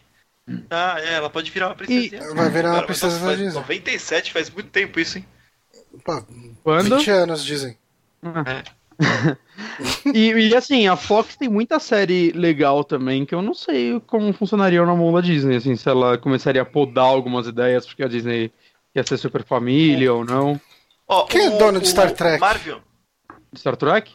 É quem é o dono? Pergunta. Não, sei. Ó, o Marvel Ah, Fonseca Leite comentou Lá aqui no fora chat. NBC. O povo pensa só em Marvel nessa compra, mas o principal foco é a Netflix, com o catálogo da Fox e todas as franquias à sua Ah, disposição. isso com Aí certeza. sim ela será uma rival de peso no serviço de streaming. É assim, realmente, a a gente tá falando disso aqui porque é o foco dos nerds de curtir e querer unificar esse Uhum. universo. Mas tem muita coisa da Fox que, so- somado à Disney, vai dar uma força enorme. Eu tava falando de força, é, serviços de streaming são um deles, porque a Fox já tem um serviço de streaming, ó, Fox Play, acho que é Uhum. isso. Já. E a Disney tá com o dela, tanto que ela saiu do Netflix lá de fora e tudo mais, tem o próprio serviço de streaming. Então unificar isso seria uma puta de uma estratégia e realmente teria um catálogo grande o suficiente pra bater forte no Netflix, né? Seria. Mas, mas se acontecer, será que a gente vai ter, tipo, Mulder e Scully no próximo Vingadores? Tomara, tomara. Ia ser incrível. Caralho. Ó, a Seria, Disney, seria cara, o, o Hulu é parcialmente da Disney. O Hulu Sim. é uma joint venture da NBC, Universal, uh, News Corporation, Providence Equ- Equity Partners, não sei o que, que, que é isso, e é o Walt Disney Company. Ela tem 30%, se eu não me engano? Ou Eu vai não faço ter 30%? ideia, eu não É, eu- tem. ela tem 27%. Tem, assim, ó, a notícia é muito mais complexa que isso, mas tem muito rumor no meio, então é meio difícil complicar. Eu li bastante coisa sobre isso, sobre o qual é a divisão, mas tem um esquema de que os canais de esporte seriam vendidos para uma outra e não para Disney, e aí, tipo, só a, a parte de distribuição de filmes e séries e tudo mais seria para Disney. Tem uma divisão, mas ninguém confirma nada, porque é muito rumor em cima disso. Uhum. Então, eu imagino que semana que vem, ou enfim, nos- nas próximas semanas, a gente vai ter a confirmação de o que, que vai acontecer exatamente com a Fox. É, geralmente, Mas, se, tipo, quando sai o boato, passa menos de uma semana, confirma ou desconfirma de vez. Exato, É. exato. Mesmo, mesmo porque isso, isso afeta as ações drasticamente, cara. Ações Uhum. de Disney dispararam, Fox dispararam por conta desse tipo de coisa. É, ó, o Neco falou aqui que Star Trek é da Paramount. Então não vai ser afetado. Ah, próxima notícia então. Bonatti. É, próxima. Falando em boato que se confirma em uma semana. é... o Tarantino. Aqui tá como pode, mas o Tarantino vai dirigir o novo Star Trek. Eu já vou Que é direto uma- pra notícia da, da confirmação. É porque eu vou falar um boato que já confirmou, caralho. É isso aí. É, é, Porra, Honório. É porque o link, eu tava É. com os outros links. Ai, Honório. Ah, tá. Mas você- aí, você mas aí. Vamos lá. É, aparentemente ele tava batendo um papo com o J.J. Abrams e parece que outros produtores, né? Tava entre eles, parece que o diretor do Regresso e tudo mais. É, parece que meio que de forma informal, até, pelo que deu pra entender pelas notícias, sobre ideias dele para um futuro Star Trek. E o J.J. Uhum. Abrams meio que abraçou a parada e começou a fazer reuniões e os caralho, até que até que aparentemente eles fecharam esse contrato. Ele parece que não vai escrever o roteiro. Ele deu a ideia do roteiro, uma outra galera vai escrever o roteiro e ele vai dirigir. Né? O Dirigir. roteiro não vai ser 100% escrito por ele. E ele disse que ele só vai aceitar dirigir esse filme se toparem fazer um R-rated, né? Ou censura para 17 anos, porque tem que ter violência e palavrão. Que é Uhum. Tarantino. E Olha, assim, o Johnny é um cara que manja mais de Star Trek aqui, ele é o nosso tracker. Cara, É. é... qualquer dúvida que você tiver de Star Trek, pergunte pro Johnny. Manjo pra caralho. É, mas assim, o pouco que eu conheço de Star Trek, tirando os filmes atuais, parece ser uma série muito focada né, na parte filosófica e diálogos e tudo mais, que é algo que o Tarantino sabe fazer muito bem. Eu acho que Sim.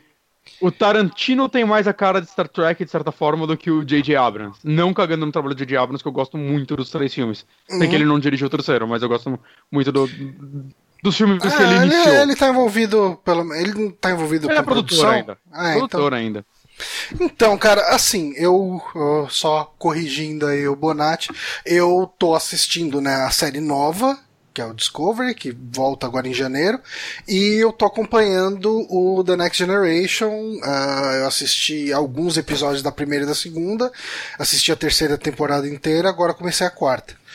Ah, e, e assim, cara, eu até postei isso no Twitter essa semana, que eu tirei um preconceito que eu tinha de Star Trek, que pra mim era uma série sobre pessoas de pijama enfrentando alienígenas de borracha. E eu vi que ela é muito mais uma série sobre filosofia e diplomacia que por acaso se passa no espaço. Ah, ele questiona muito, assim, muitos episódios, ela questiona a existência humana ou a forma como a gente enxerga algumas coisas que a gente tem como verdade e só é verdade porque nós somos a raça humana e a raça humana se comporta desse jeito e para outras raças isso pode não ser verdade, sabe? Ah, e, e são episódios legais, assim, são episódios que dá para pensar bastante. E eventualmente, assim, ah, sempre tem morte nos. Assim, apesar das mortes não serem muito gráficas, você sempre tem gente morrendo no, na Enterprise, assim, direto. Ah, tomamos um tiro, ah, reporte os danos. Ah, tipo, 14 casualidades, sabe? Tipo, assim, sempre tem gente morrendo ali na nave. É uma nave gigante com, com milhares de pessoas ali. Ah, então, uma assim, cidade, né, basicamente. é, não é praticamente uma cidadezinha, realmente. E então, assim, a questão da violência, se o Tarantino quiser, eu acho que Star Trek não precisa de violência gráfica, mas enfim, se ele Mas a quiser pra deixar a pode assinatura ser pelo dele, linguajar também. pode ser, pode ser.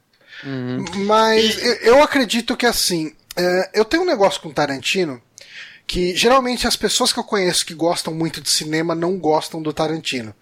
Que falam Ah? que Tarantino, na verdade, as pessoas que eu, que eu conheço que são fanáticas, est- estudiosas de cinema, que falam Tênis que é, é, tipo isso, porque essas pessoas geralmente elas falam que o Tarantino ele só faz colagem de influência dos outros e o trabalho dele não é nada original.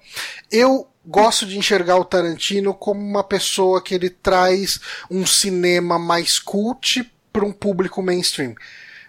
Sim. o público do É Tarantino, o tipo, tipo New Gaiman nos livros. É, então, tipo, é, não é como se o cinema do Tarantino fosse um grande, mega primor, mega elaborado, original. Ele traz as influências dele, ele faz uma colagem das influências dele lá e monta isso em histórias. Hum. Mas- E, e isso vira a assinatura dele, de certa forma. Mas eu acho que é original. Mas- No, no sentido de, tipo, o tipo de edição e de narrativa dele, apesar então, dele é que os, os conhece- dele. é que os conhecedores de cinema é, eles vão, assim, geralmente o pessoal nessas discussões, eles vão quebrar cada argumento. Você vai falar, ah, não, mas essa edição aqui tá muito legal. Ah, ó, ó esse filme de é como 72 chato. fez a mesma coisa.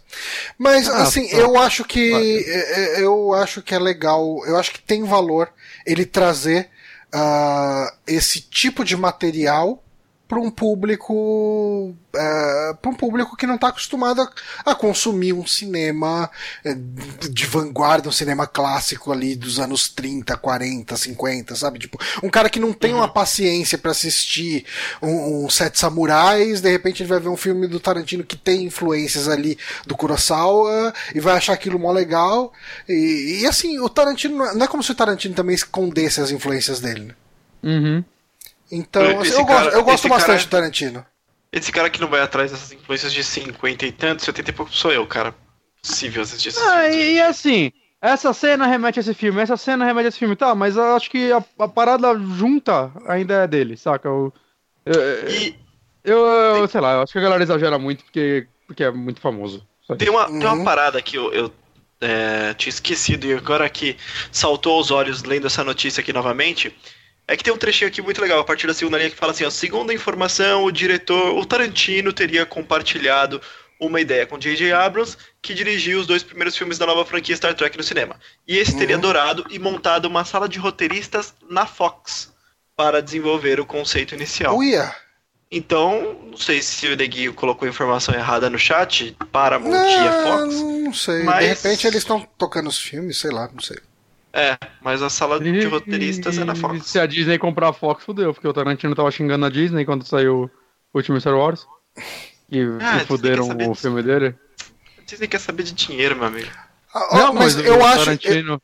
eu acho que uma É. coisa interessante é o Tarantino dirigindo um filme de Star Trek. A gente vai ter finalmente o Samuel L. Jackson como um Klingon. Por que finalmente? Isso era uma coisa esperada? É, tipo, isso era uma coisa que as pessoas queriam ver isso. Eu acho que não, mas eu de repente comecei a pensar que essa pode ser uma ideia legal. Ah, ok. Beleza. Você jogou como se fosse o pessoal esperando isso. Mas agora eu tô esperando. É isso aí. Ah, maravilha. Então, ah, vamos aguardar aí mais detalhes desse Star Trek do Tarantino. Mas, mas eu tô, eu tô animado, mas é porque eu fico animado com qualquer coisa que o Tarantino faça. É, eu também sou meio putinha dele também. Eu acho que o único Ele é- filme que eu gostei menos foi o Jack Brown. Eu também. Eu nunca consegui ver ele inteiro, pra falar a verdade. É, ele, é, ele é meio complicado de ver, assim, realmente. Ele foge muito do padrão do Tarantino. É um remédio. Ah, é. Ah, próxima notícia aqui. A gente teve essa semana.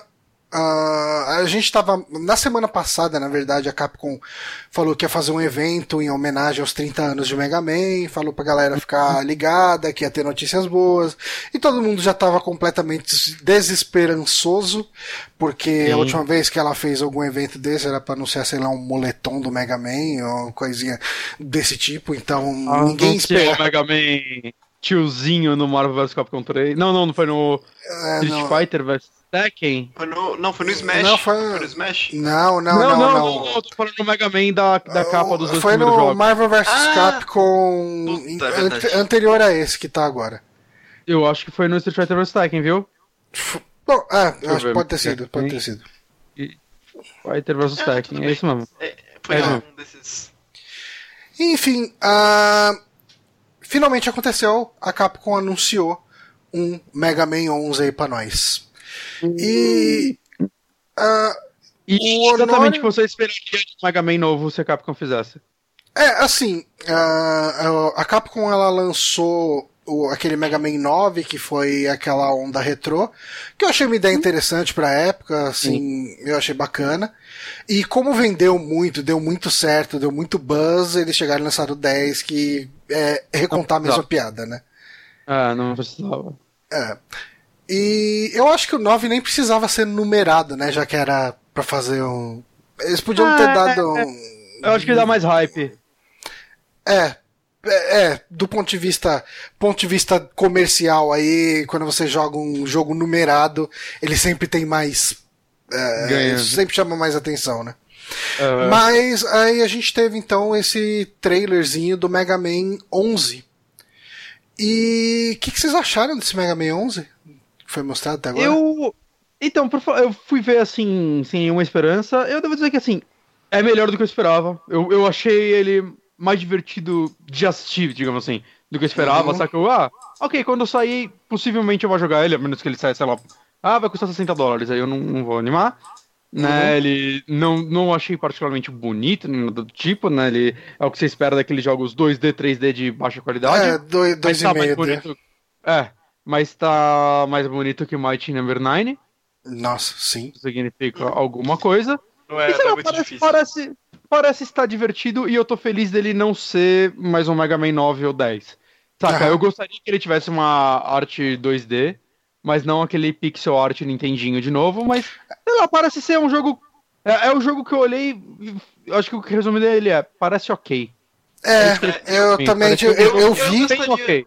Eu gostaria que fosse um pixel art bonitão, sabe? Eu, Ah, Eu acho que eu também mas, assim, preferia. Sabe o que eu Eu- prefiro? eu- Eu, prefiro eu que acho que eu sei- feito pela galera do Shovel Knight. Com aquela arte do Shovel Knight. Podia, Por aquela podia equipe. Ser, ia- né? ia tipo. É que o. Shovel Knight ainda é muito NES pra mim. Eu, É, Mas- é, eu acho. é. Você sabe que tipo de arte que me agradaria de repente? Apesar de parecer um jogão de flash do caramba? Ah, Uma arte meio Schoolgirls. Eu, eu Também, falo assim, também. a- animação, Shantai. é, Shantai? sprites desenhados, é, mas sem precisar ser pixel. É, E aquele Shantai lá, eu acho ele. É que o Shantae, também. o Shantae ele é Shantae. tipo um 16 bits, né? Ele é, mas é, eu não sei, você não enxerga tantos pixels nele, né? Ele parece meio que. de- pelo menos o último, que foi o que eu vi mais, ainda não joguei ele, mas eu vi uns vídeos e tal. Uhum. Eu tenho vontade de pegar ele. Ele parece que é desenhado, meio cartoon, meio com contorno mesmo e tal. Uhum. Eu, eu não sei, eu achei ele bem bonito esse jogo, cara. É, Eu acho não, eu acho, eu acho ele Ah. bem bonito, mas eu acho que Mega Man, ele não. Eu acho que Mega Man ele não pode ser um jogo em pixel art mais. Eu acho que. Não. o eu, eu- eu sinto que Mega Man precisa ser o que Mario é. Tipo, quando o Mario vai sair um 3D, é um. Tipo, mesmo um Mario 2,5D, né? Tipo, New Super Mario Bros. Ele é o, o- a tecnologia de ponta do, do 3D, sabe? É um 3D bem feito, bonitinho e tal. Ah, sim. e, e eu acho que é isso que se espera do Mega Man. Que É, eu acho que Mega Man é Mas uma é franquia que tem, clássica. acho. não, não Eu é não isso que que entregaram. Não. Eles já estavam apresentando esse Mega Man no. Na, na, nas IPs da Nintendo, né? Não, não, Ah. não, nas IPs da Nintendo. Ele tá lá no, no Smash. Smash. Uhum. e- No Smash ele É tá mais isso. bonito. é, No Smash ele tá mais bonito do que aqui. Se ele fosse o É. gráfico do Smash, eu já, acharia melhor também. Eu Mas também acharia. eu coloquei nesse hype, Johnny, só pra você ver. Não sei se o que você jogou era assim. Eu acho que ficaria legal, na minha opinião. Mas apesar da qualidade, é, é o mesmo, assim, tipo, é, é muito parecido, né? É. Então, Mas o Ah, principal. não, esse Shantae. Ah, tá, eu não tinha visto esse Shantae. Ele tá desenhado é o que tem no- realmente. É, é o que tem no Switch. Eu vou postar aqui no chat pra galera ver. Ah, É. tá. Ah, não, cara, tipo, é, é esse tipo de gráfico que eu, imagino, que é, é mais ou menos puxado pro. Uhum. pro justamente pro que eu falei do Schoolgirls, né? E, Sim. e eu acho que, cara, eu acho que Mega Man poderia funcionar assim, sabe? Aquela, eh, tipo, os gráficos mais ou menos do Wonder Boy novo, do Sim, do- Wonder Boy. Ray- Rayman, sabe? Um 2D bonito, um 2D bem sombreado, bem iluminado e Cartoon, tal. né? É, É, e, e assim, tipo, não que esteja feio, mas ele tá só ok, né, sabe? Tipo, Ele... ele, se não fosse o Mega Man que tivesse ali, se fosse um outro personagem, esse jogo ia ter, tipo, o mesmo destaque daqueles Giana Sisters, de- desses Uhum. jogos de plataforma que ninguém liga, sabe? Então, eu tenho a impressão. Olhando pra ele, ele parece um. Sabe quando pega um jogo de celular e depois portam ele pra HD, mais bonito, pra console? ah, que a estrutura, todo Hum. o esqueleto é, é limitadaço, né? Ah, assim. então eu tive um pouco. Visualmente, eu senti ele um pouco assim. Mas não sei, assim, o principal, é claro, acaba sendo a mecânica. Né? Ah, sim, E- sim. e- É, e, E, tem assim, outra coisa foi falar, né? mostrado, O, o jogo. É um minuto de vídeo. É, Ah, o falar. jo- tem outra coisa, né? O jogo sai, tipo, lá pelo final do ano que vem, né? Sim. Ah, Mas sim, a- sim. Mas a coisa boa e que provavelmente vai me fazer comprar esse jogo, a menos, mesmo esquema do Bonatti, a menos, menos que ele seja 60 dólares, seja um puta preço cheio assim, é porque ele vai sair pra Switch. E a estrutura de Ah, fasezinha e boss é, funciona bem com Switch, sabe? Uhum. E, e assim, Então, eu gostaria muito de jogar ele no Switch, mas não pode ser preço cheio, porque não tá com cara de preço cheio, tem que melhorar Exato. bastante pra ser. Isso Então, é e assim, o, o vídeo, né? É um vídeo de um, um minuto, eu acho, o trailer dele.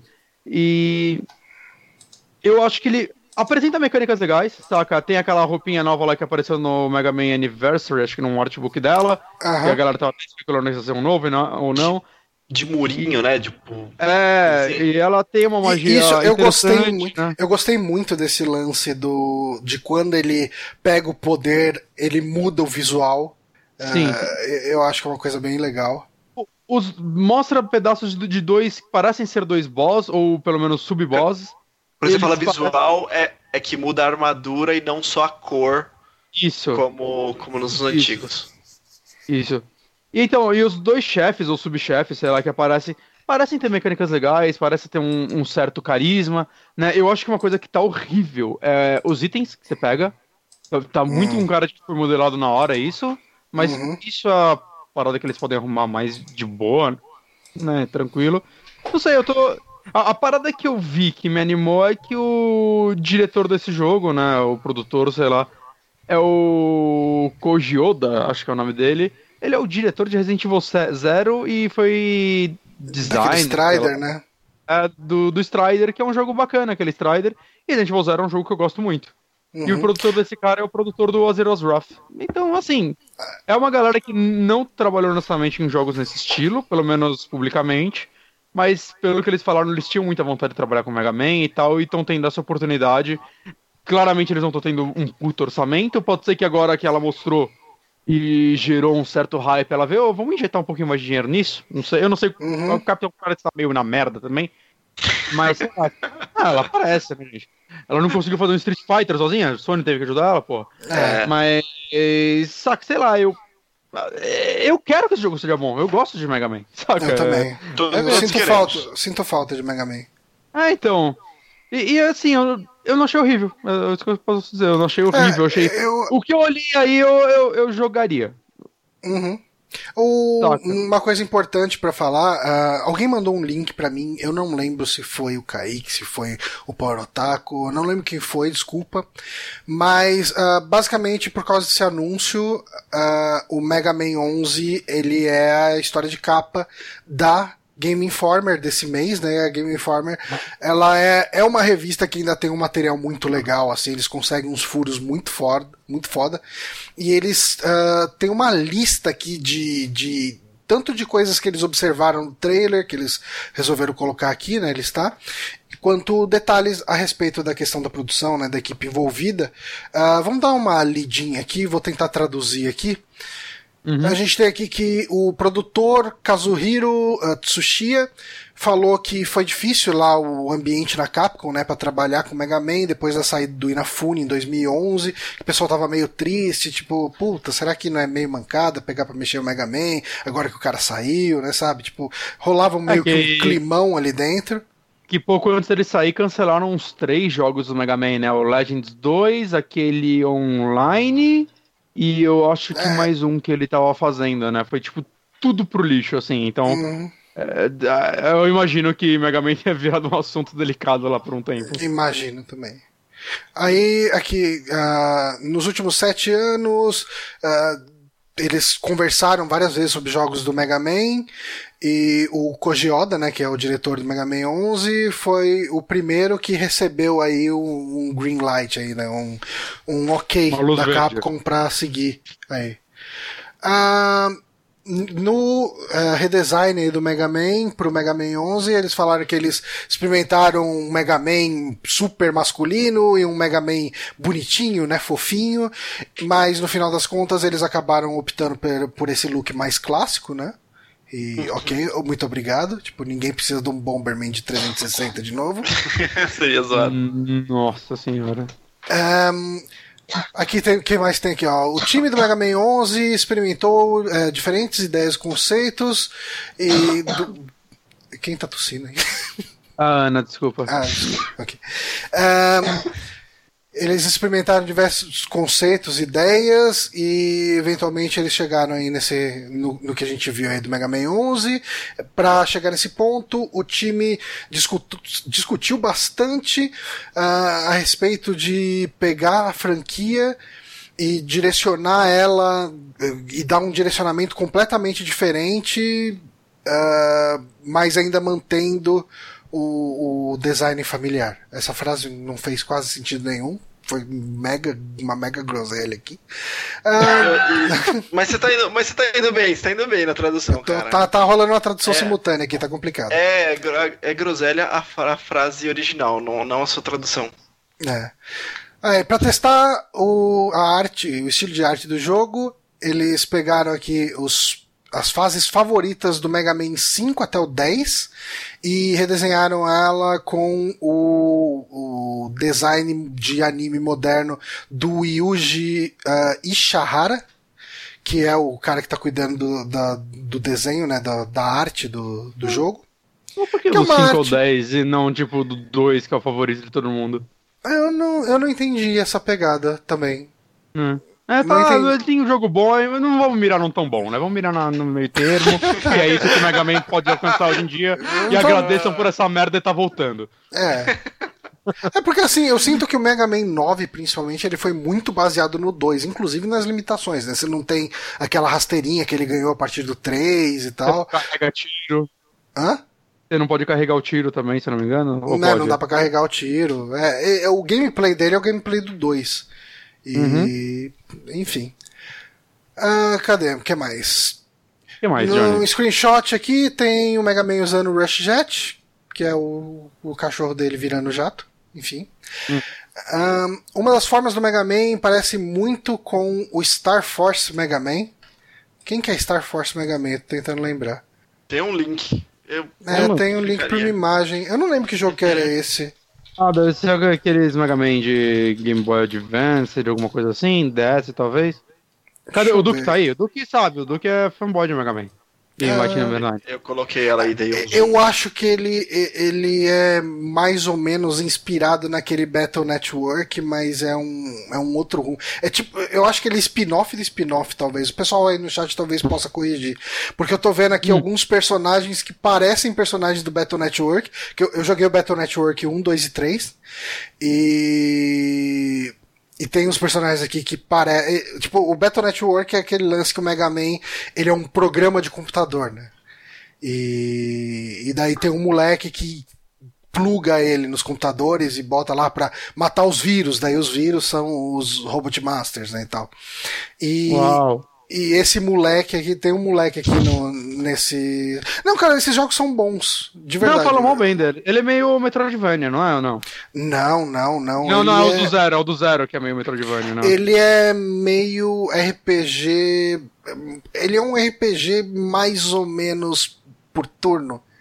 Ele é um. É tipo, mais ou menos um Active Time Battle. É meio complicado, assim. O sistema de batalha dele é bem peculiar, porque você tem uns cards que vo- você monta um deck de cards, e esses decks vão, vão, vão ter os poderes, né? E você, ao mesmo tempo, você tem um painelzinho ali com nove espaços que você pode ficar, e daí os power-ups que você vai usando com as cartas, eles têm comportamento que eles atiram na grid do adversário em lugares específicos, né? Esse é o combate dele. Mas fora isso, ele é um RPG que você anda por um mapa. e- e ele é bem, bem RPG mesmo, assim. E eu gostei muito do 1 e do 2, principalmente. O 3 eu parei bem no começo, assim. Mas eu, eu gostei demais do 1 e do 2, assim. Eu terminei os Eles dois. são bem elogiados, esses jogos. É. E parece que tem até o 6. Ah, Caraca. Não, sabia que eram tantos. É. Ah, deixa eu voltar aqui e achar a, a janela. Tem alguma informação a mais aqui nessa, nesse resumão? Que, que vale a pena? muitas linhas. Tem muita Bem coisa. sincero, Ah. é, pra ser bem sincero, eu não vi isso aqui. Hum. É, ah, cara, é, essencialmente eu acho que é isso, né? Tipo, é, se a gente for ler ponto a ponto aqui, vai ter uns pontos aqui que são só groselha. Os chefes do jogo aí, os Robot Masters, são é, aliado aos antigos do Dr. Light.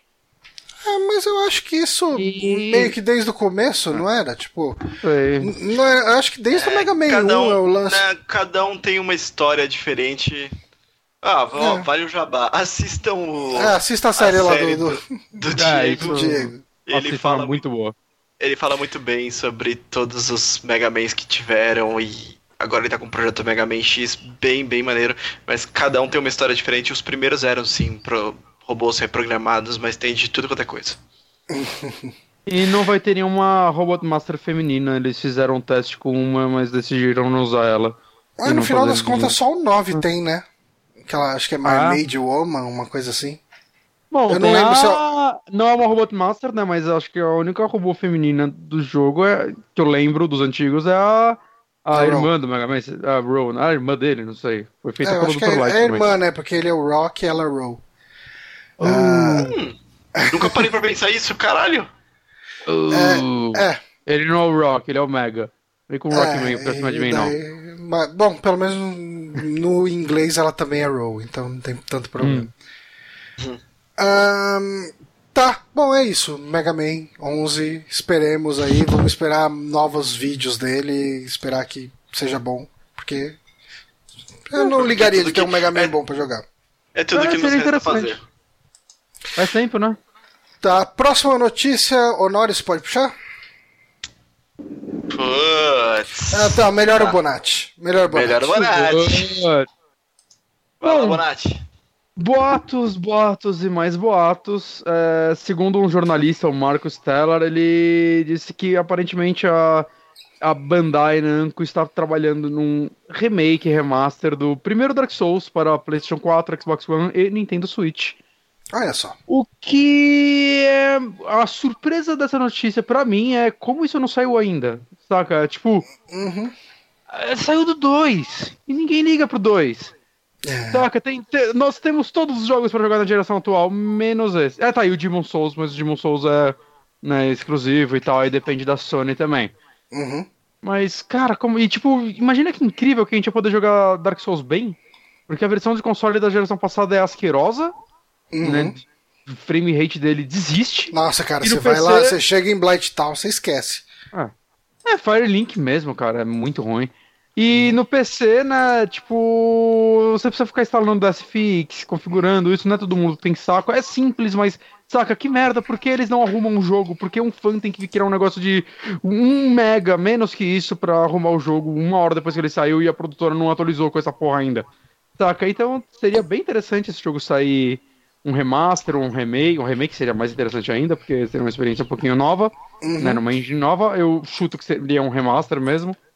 Né, e no Switch, É, é. puta que pariu, eu me vejo comprando esse jogo no Switch e rejogando ele 300 vezes. É porque Dark Souls, ele é um jogo que quem jogou ele e terminou, sempre volta pra ele, né? É um jogo que as pessoas gostam de voltar pra ele, porque ele tem um level design bem legal, né?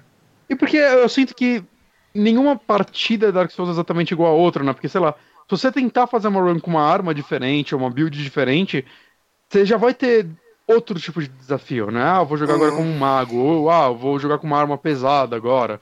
Uhum. né? É, é interessante, é gostoso você se desafiar de outras formas em Dark Souls, então Sim. Seria legal você poder ter isso na nova geração, imagina jogando, rodando a 60 frames, que nem o 2. Uhum. Né? Bizarro você pensar que o Dark Souls que roda melhor é o 2. Remaster dele, remake, sei lá. Remaster, né? O Scholars of the First Team, né? Que mudaram várias Sim, coisas sim. e tal. E. Não sei, cara, eu, eu, eu gostaria muito que relançassem ele. Eu, Demons, cara, porque eu acho que Demon Souls é um jogo. Por ser exclusivo de Play 3, talvez ele seja o que eu vejo menos pessoas jogando, saca? E- Mas tem uma fanbase, né? Mesmo porque ele é um ótimo jogo, ele foi o começo de tudo, né? Não É, ele, Nintendo, ele, mas ele é, é a fundação, né? É a fundação do Dark. Souls. E eu acho que ele tem coisas extremamente interessantes que ficaram nele, né? Tipo, o level design dele em si, os chefes dele, tem muita coisa. Eu, eu vejo ele ainda como um jogo único, assim, só que eu acho que dos três ele é o que envelheceu mais mal. Mecanicamente ele é Uhum. bem mais travado e tudo mais, então eu acho Aham. que ele não, tipo, na engine do Dark Souls 3 seria uma parada incrível. É, assim, o que eu mais me animaria realmente seria um remake de remake em, em engine atual do, do Demon Souls. Ah, Mais do que Dark Souls, sabe? Porque ah, Dark Souls eu tenho como jogar no, no PC. Tipo, se tudo der errado. é, uhum. Mas Demon Souls, cara, tipo, a única forma de eu conseguir jogar ele é pegando um Play 3 emprestado ou comprando um Play 3.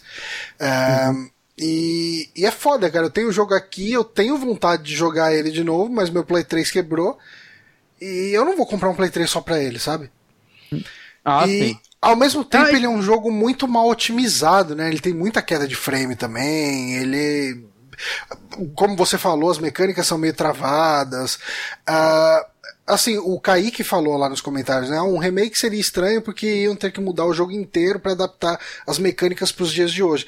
Eu não ligaria, por exemplo, se eles usassem um gameplay do, do Dark Souls 3 e de repente o jogo ficasse mais fácil por causa disso, sabe? Tipo, tá, tudo bem, tipo, se parte do problema do jogo antigamente, a dificuldade dele, fosse por causa de controles mais travados, uh, não, não hum. tem problema você terminar Mas... o jogo mais. Hum.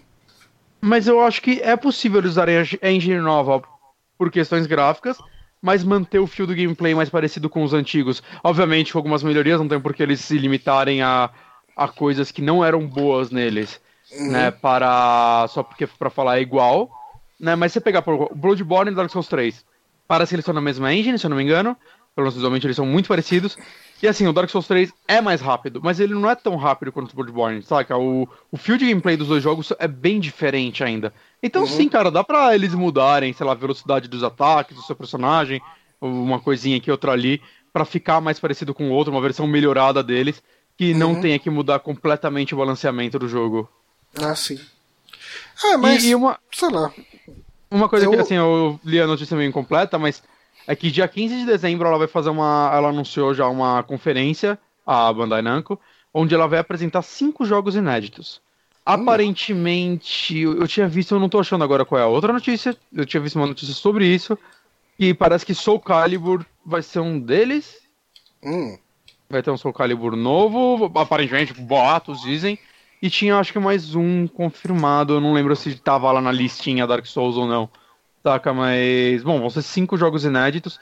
Pode ser que finalmente role. Ela tem um contrato de mais um exclusivo com a Sony que também, dia que vai né? Ser mesmo? Dia 15 de dezembro. Embora se ela for apresentar o exclusivo da Sony, ela deve apresentar no sábado agora, né? Na PlayStation Experience. Ah, sim, sim. Não, não faria sentido a Sony segurar esse anúncio. Uhum. Mas não sei. Eu acho que vai ter alguma coisa da From, sim, porque o Miyazaki falou que eles estão trabalhando acho que em três jogos, né? Inclusive um Zone of. Zone of Others, não, o outro lá, o Armored Core. Hum. Provavelmente vão mostrar esse Armored Core finalmente, é bem possível. O novo. Então, sei lá, eu tô, tô, tô, tô curioso, cara. A Namco Bandai é uma empresa né, que. Ela sempre teve seu espaço, mas acho que a From deu um um gás para ela, assim, um hype ela, pra ela. Pra é, ela se, assim, se não deu um gás, pelo menos fez ela ser notada por um outro tipo de público. Exato, exato, exato. Porque nessa, né, o Calibur e Tekken sempre foram duas séries muito grandes e tal. Ela sim, sim. lança todos os jogos de Dragon Ball também, por é, exemplo. jogo de anime de outros... que tem, que é... o pessoal sempre compra, né, e tal. Sim, vende pra caralho essas porra. Então. Né, mas eu acho que Dark Souls trouxe outro público pra ela. Uhum. Não, com certeza. E, bom, eu acho que é isso então de notícias. A gente não teve enquete, né, essa, essa semana. Mas. Porque ninguém ah, lembrou. Porque a gente esqueceu, né? Simplesmente. É, Só uma... porque ninguém é. lembrou nem hoje, nem em cima da hora, nem. Cara, a gente, a gente não lembrou. Só, Desculpa, gente. Só uma coisa, o, o Kaique Alves falou: o contrato eram três jogos contando Bloodborne, pelo que eu sei era. Talvez contando Demon Souls também, eu não tenho certeza se já contava Demon Souls ou se eles fizeram esse contrato depois, mas Hum. Se não conta Demon Souls, teoricamente tem mais dois jogos então pra Sony. Então pode ser um remake de Demon Souls e um Bloodborne 2, quem sabe? É, não sei. Será que remake conta na conta? Ah, acho que sim. Se, é um, se for ser exclusivo para ela, o que eu acho que seria, né? Porque a Demon, a Sony tem direito à marca, portanto que teve que mudar o nome pra Dark Souls por causa disso, pra sair pra tudo, né? Sei lá, gente, as especulações, mais especulações, eu quero mais From Software no meu coração, porque faz um ano que não tem joguinho dele. Teve é. DLC, mas a DLC, mas a DLC de Dark Souls 3 foi ruim, né? Fazer o quê? Bom, uh, mas então é isso. Essas foram as notícias dessa semana. Esse foi o programa dessa semana. Queria agradecer toda essa galera que está acompanhando a gente ao vivo aqui. Batemos aí tipo umas 50 pessoas em algum momento. Uh, queria agradecer o Honório e o Bonatti. É bom, e... eu gosto de ser agradecido. e então é isso, galera. Uh, um ótimo final de semana para vocês e até a próxima. Falou! Tchau! Deus.